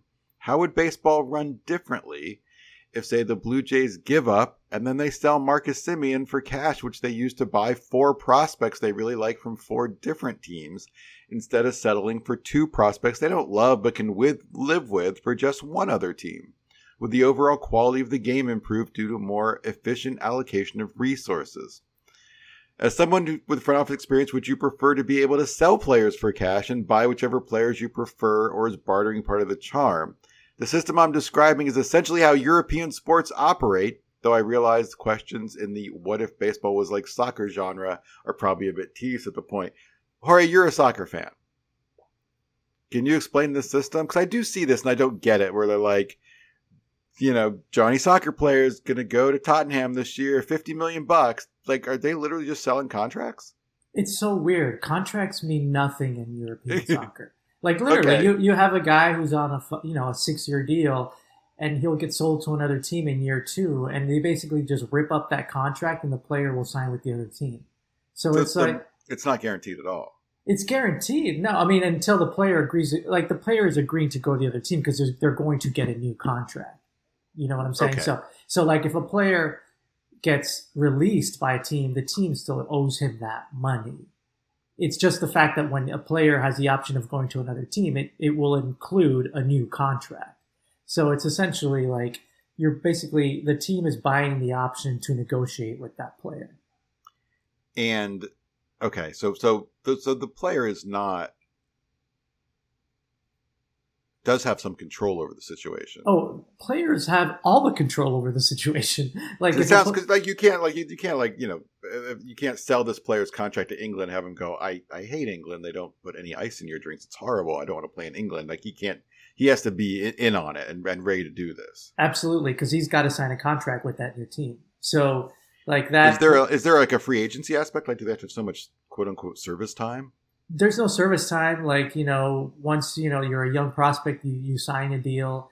I mean, you can you can go on what essentially what they call a free transfer, which is your contract runs out, and then you can you know you're an absolutely free agent. But teams never allow that because then they get no money back out of that.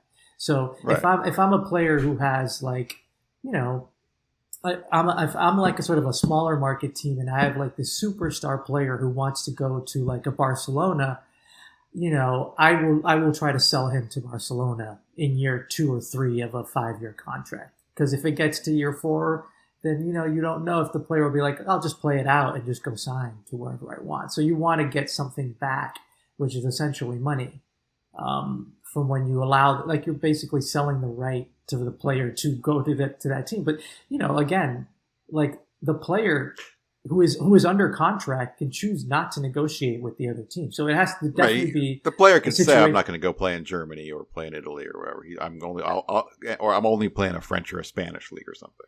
Exactly. So the player has essentially all the control. Um, Have, have, a- have we? Do you know if we found historically that the small market teams who sell these players for a ton of money, if they actually use that money to buy prospects or buy more players, or do they tend to just pocket it? I mean, some some teams pocket it. Some teams do, you know, have a nice sort of like player development system, but it's usually just, uh, you know, like in, in soccer. I mean, the smaller teams never win. Um, they never win the league. Um, it's always sort of like it's pretty much accepted that that's sort of the way it goes. You can pretty much slot teams by what their budgets are.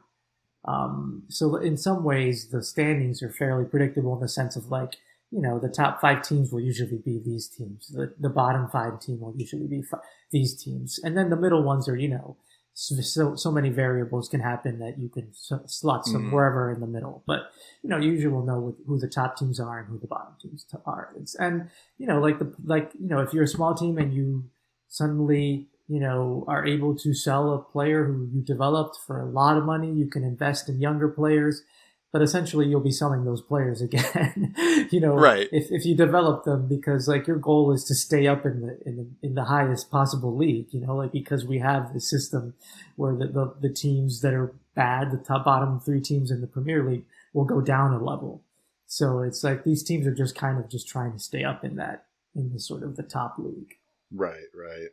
Um, so this I doesn't like this would be a good system for baseball.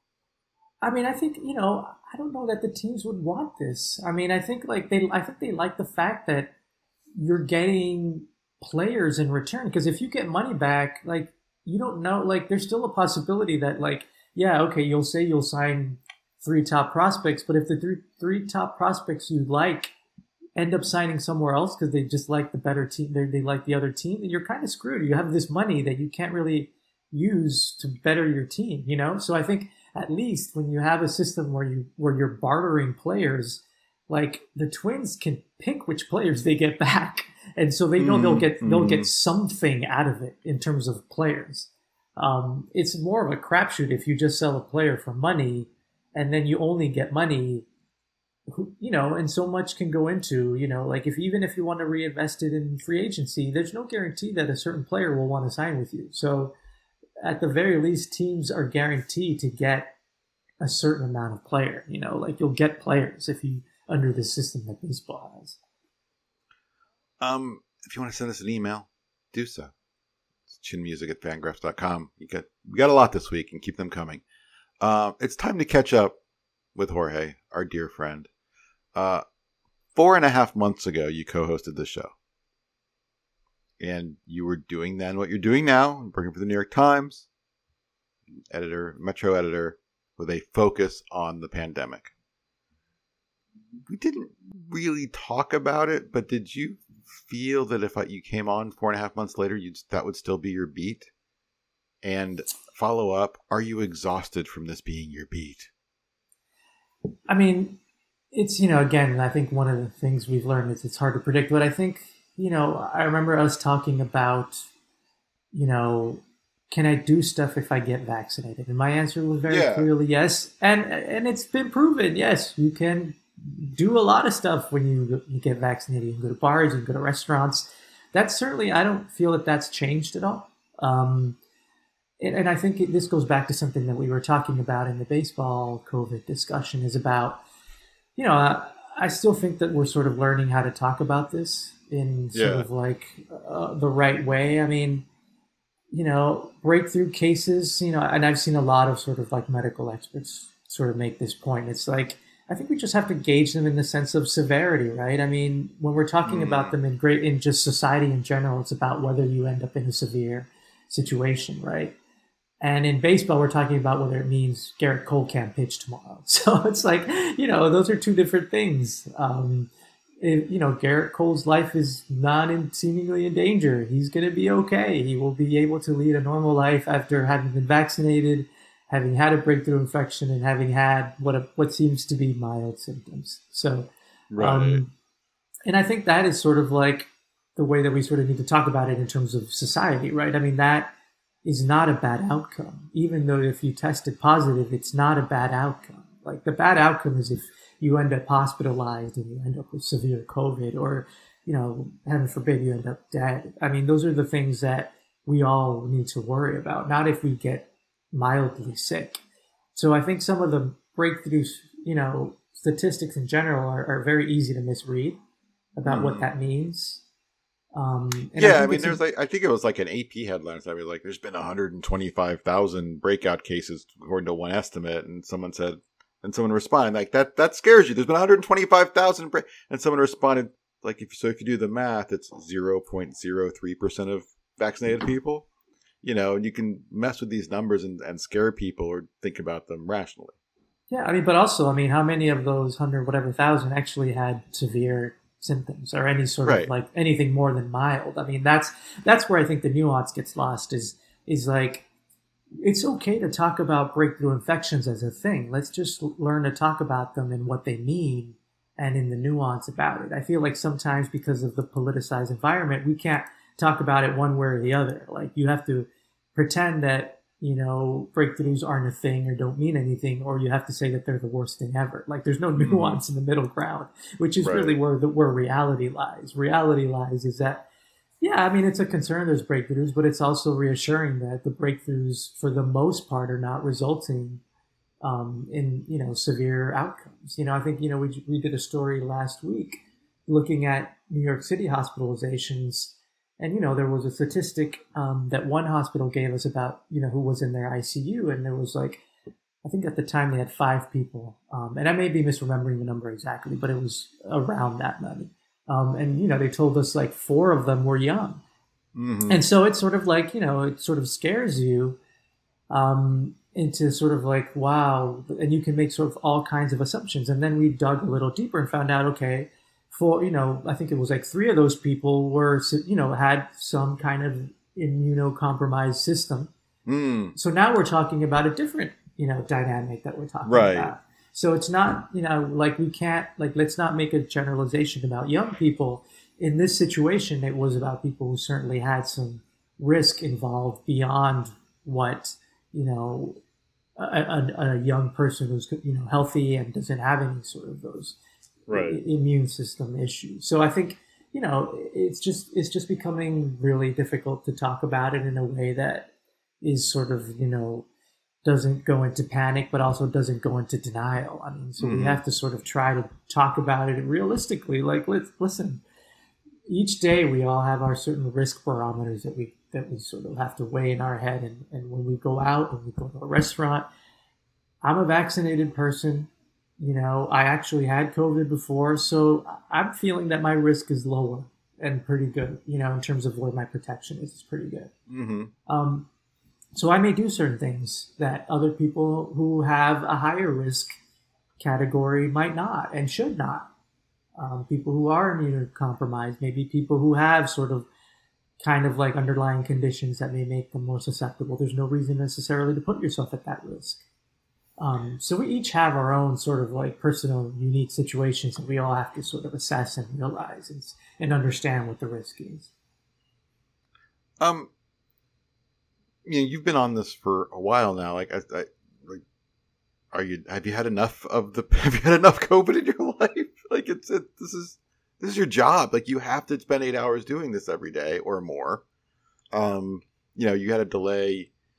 Uh, you, you know, you, you got back to me on, on just a stupid text, and you're like, "Oh, it was super crazy day," and and you know, because you were dealing with the story of New York City requiring um, proof of vaccination for some places like gyms and restaurants. Um, like this is in your face every day, whether you like it or not, because it has to be for you to do your job. Um, like, like what is your, you know, level of, of just kind of fatigue here on, uncovering this? Yeah, I mean, I think I think I would like to cover other things. I would like to not have to think about a pandemic, both as a person and as a professional.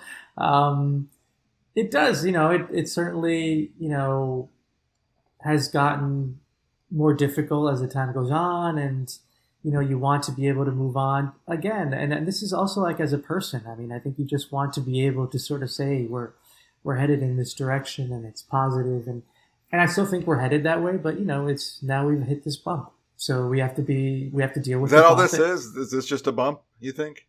I think it is. I mean, I think Okay. you know, I, I don't think Because it can't become a, a huge nightmare because we actually do have Like it's not good that we're only whatever sixty percent vaccinated, but we are, and that helps smooth the bump, right? Exactly.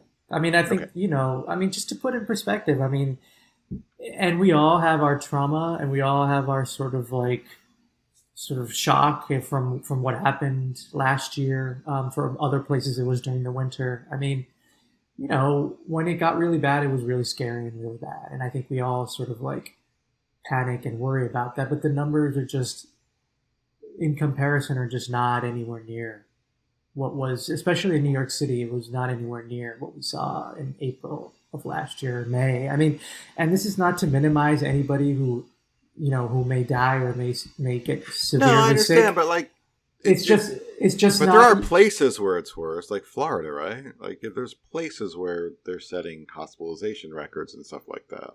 Sure. I mean, I think you know that in you know in terms of when you're looking at death, and it's hard for me to speak Florida because I, I don't daily look at Florida.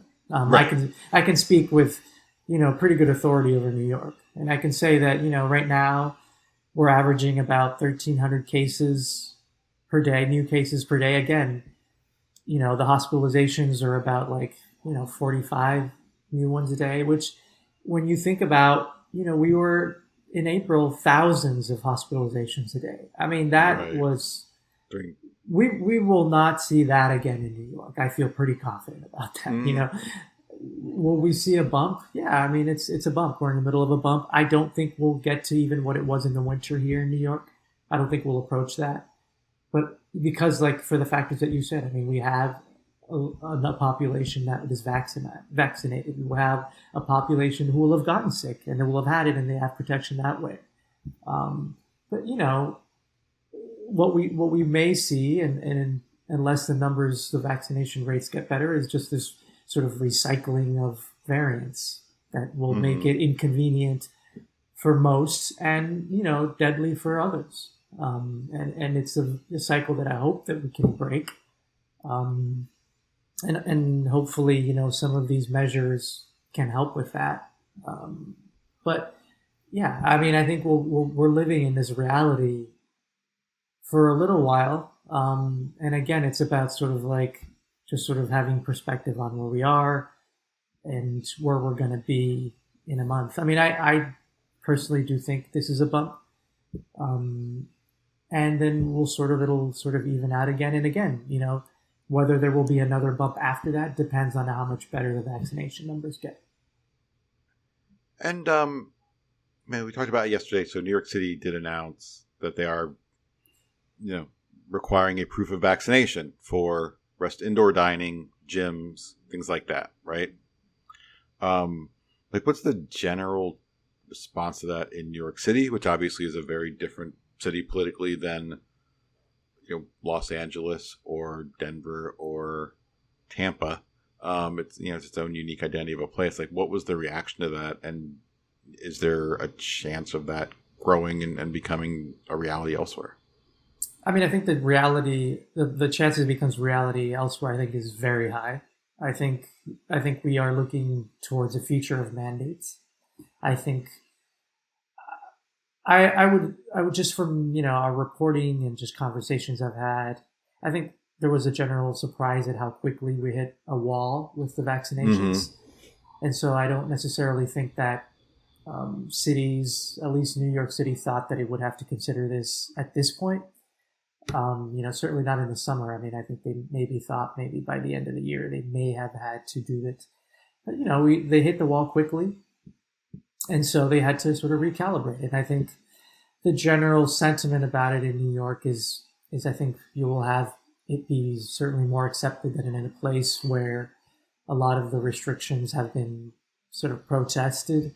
Mhm. Um, I mean, certainly you have pockets of New York City that have, you know, not been incredibly happy about any restrictions.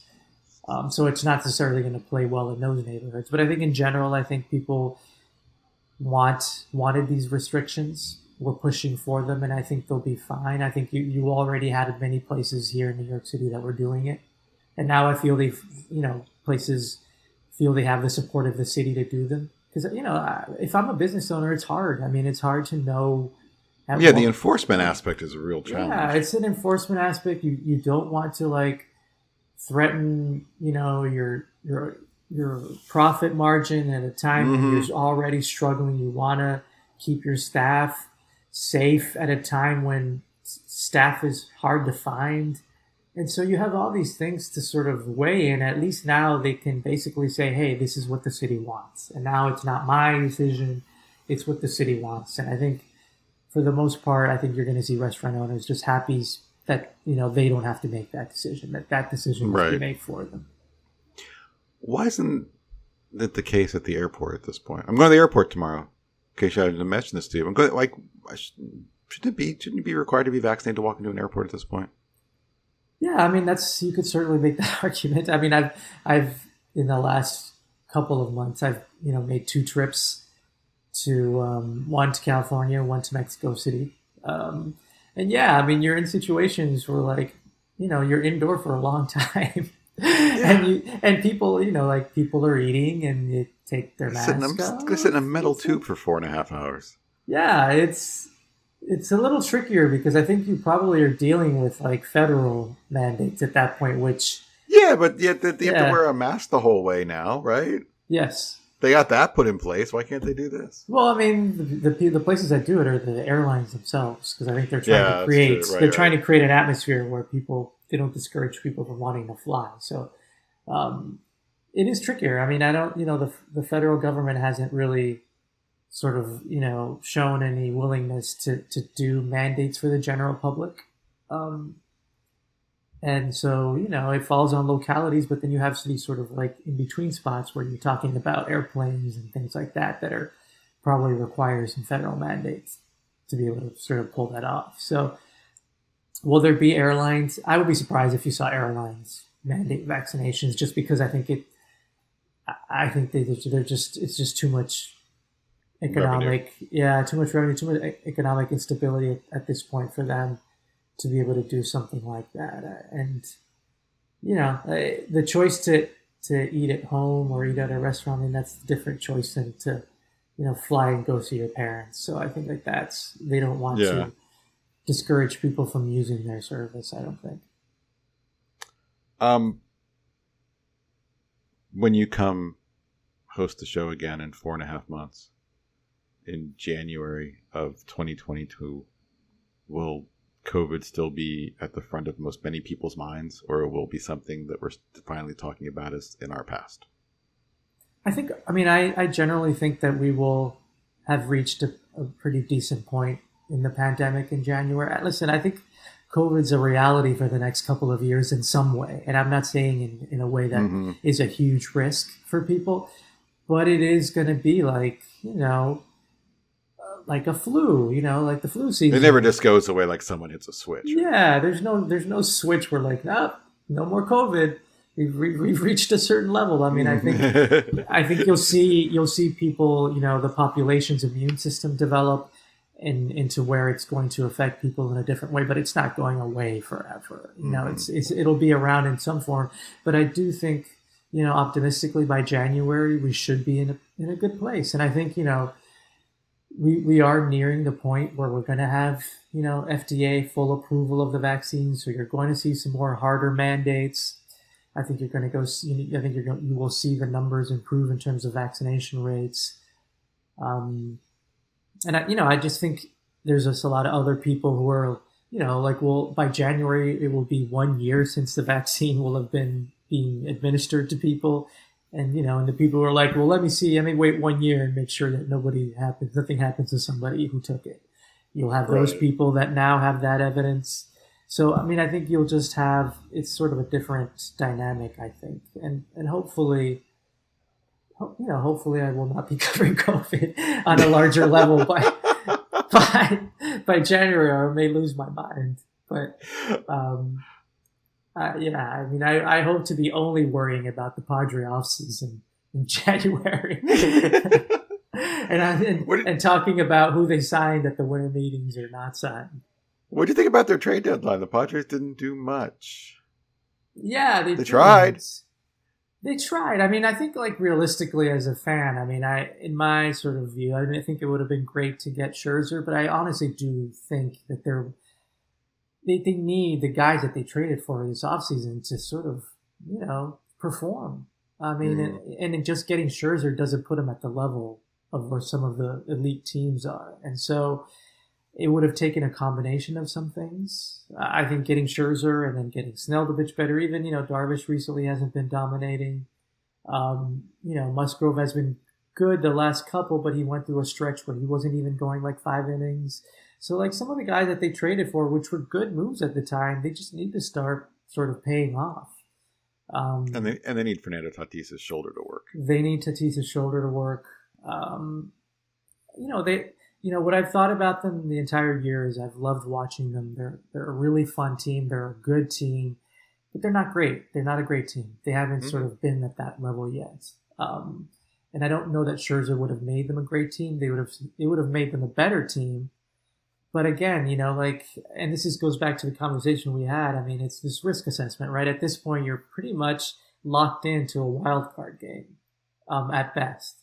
It's it's it'll it's hard to think that they could overcome a seven game deficit with the Giants. yeah, yeah, yeah, for sure. So I mean, do you give up a top fifty prospect in terms of all of baseball with Hassell or Abrams to get, you know, for one game essentially that you have with a Scherzer? I mean, do you feel like a Scherzer is that much better option than like a Darvish? It's you know, it's sort of this risk assessment. Mhm. Um, and I, you know, it's it's a hard decision, and you know that's why they why AJ Preller gets paid a lot of money to make those types of decisions. yeah, they thought they had him. Um, Yeah, I mean, I mean, it's a fascinating sort of like scenario to look at, even from like a journalistic standpoint. Like, you know, there's obviously the theories, like, you know, did Washington leak how much, how close they thought, you know, that the Mhm, reports had, mhm. so that they could scare the Dodgers.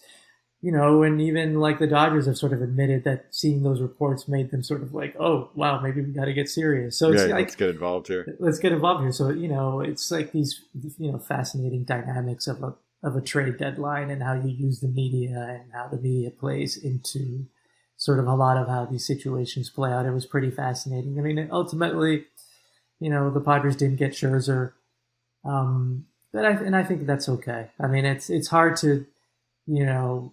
It's it's really hard to sort of fault a front office that has done so much in the last year and a Mhm. half that they didn't get this one deal done. I think it's hard it's hard to get angry at a front office and an ownership group that that has just really done so much to change sort of the perception of the team and change the Yeah. direction of the team.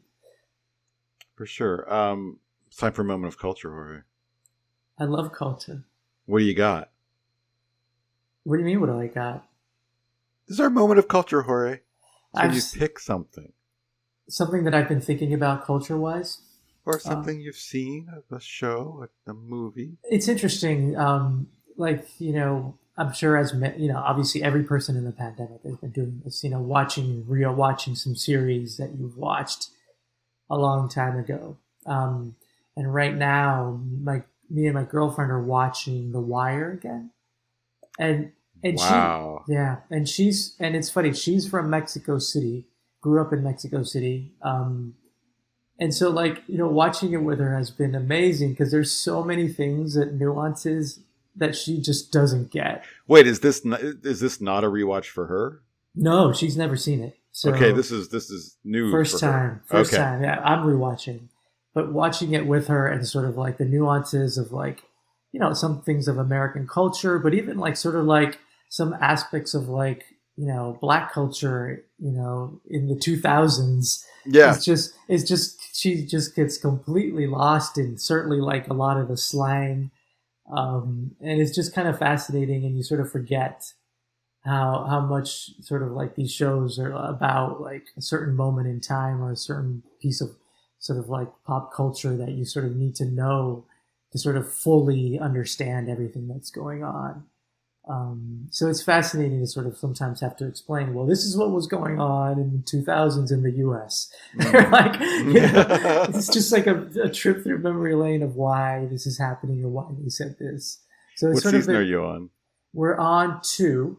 Um, That's that's the that's the the the union, right? correct. Okay. correct. So it's, it's interesting sort of having to sort of watch this show and watch and, and have to sort of talk about and think about some of the things of, of the show and the era and sort of have to explain them or why I think something is funny. Um, you Yeah. know, why a line is funny, or you know, it's just funny sort of watching it through that prism. I I certainly have seen The Wire all the way through, and much of it's memorable to me. But I've I've never rewatched it. Yeah, it's been a long time since I've seen it, so it is sort of like interesting to go back and whether some stuff holds or not. Um, and you know, because like some of the things at the time were pretty groundbreaking in the way they, they you know told stories, but now have become so uh, almost cliched that it's sort of like does that affect how I appreciate it now? Um, Mhm. and there's certain things that are definitely like, oh, this doesn't seem as cool anymore. but um, for the most part, I mean, I think you know, just the and even the way that we think about police changes the way that you look at some of the stuff that Right. happens in the show. Um, I'm not going to sort of talk about plot because, like, I'm not going to ruin it for anyone who hasn't watched it. But you know, there's It's, certain it- things. come on, man. This is it's it's. I think there's some sort of statute of limitations. Yeah, spoilers. yeah. I mean, it's just sort of like yeah, the, while they encourage certain the police who are the heroes of the show encourage certain people to lie on the witness stand, or at least don't discourage lying on the Mm. witness stand to get somebody convicted. Um, now, obviously, is seen through a vastly different prism than maybe in 2002 it might not be as adorable. it might not be as sort of like funny or it might not sort of like you know seem so charming or like heroic Right. um, in the way that sort of like you know some of the police did uh, certain things but i actually do think the show did a good job of showing the police as sort of even like anti-heroes and showing them in a not necessarily positive way even though essentially you are rooting them for them to solve the case you do see some of the complications of who they are as people so Right. Um, I want to recommend a documentary that's on Hulu right now called Summer of Soul, which we just kind of ran into by accident and hit play, and then that it's yeah. Next thing you know, it was hundred minutes later. We're like, man, that was really good. Um, in 1969, there was a thing called the Harlem Cultural Festival, and it went like over six weekends, and tons of famous artists played this. Um, almost all black. Uh, you know, Stevie Wonder, Nina Simone, like Gladys Knight and the Pips, all sorts of amazing stuff, and utterly forgotten to history. And someone filmed the whole thing, and like it's here we are. Then this project, like fifty years, like all this footage from this thing was unearthed. Um, from this amazing musical festival, which was far more interesting than Woodstock, which was the same year. Like the you know, like drug filled guitar noodling of Woodstock. This was far more entertaining, far more interesting. Um, the footage is absolutely amazing, and at the same time, there's also like it's interesting that they have the, the artist now, like 50 years later, right, talking about this festival as they remember it and watching the footage for the first time. Again, it's just been sitting in a basement for 50 years. And there's also this kind of running commentary of just like what was going on in New York City and more specifically Harlem in the 50s. And there's, you know, obviously it's a time of, of tension and the great tension in the country for a variety of reasons. But there's also like some amazing stuff of like, you know, one of the weekends was like right when the moon, when American landed on the moon for the first time, right? What you think about historically as a celebration is this amazing thing. And someone asking people in the crowd about that, and they're all like, "Who gives a shit about the moon? We got a ton, we got a lot of problems over here," you know. And it and it very much it's about this incredible festival and all the entertainment that comes out of it. But it's very it's it, there's always this underlying tone of, um, like history belongs to those who write it. You know what I mean?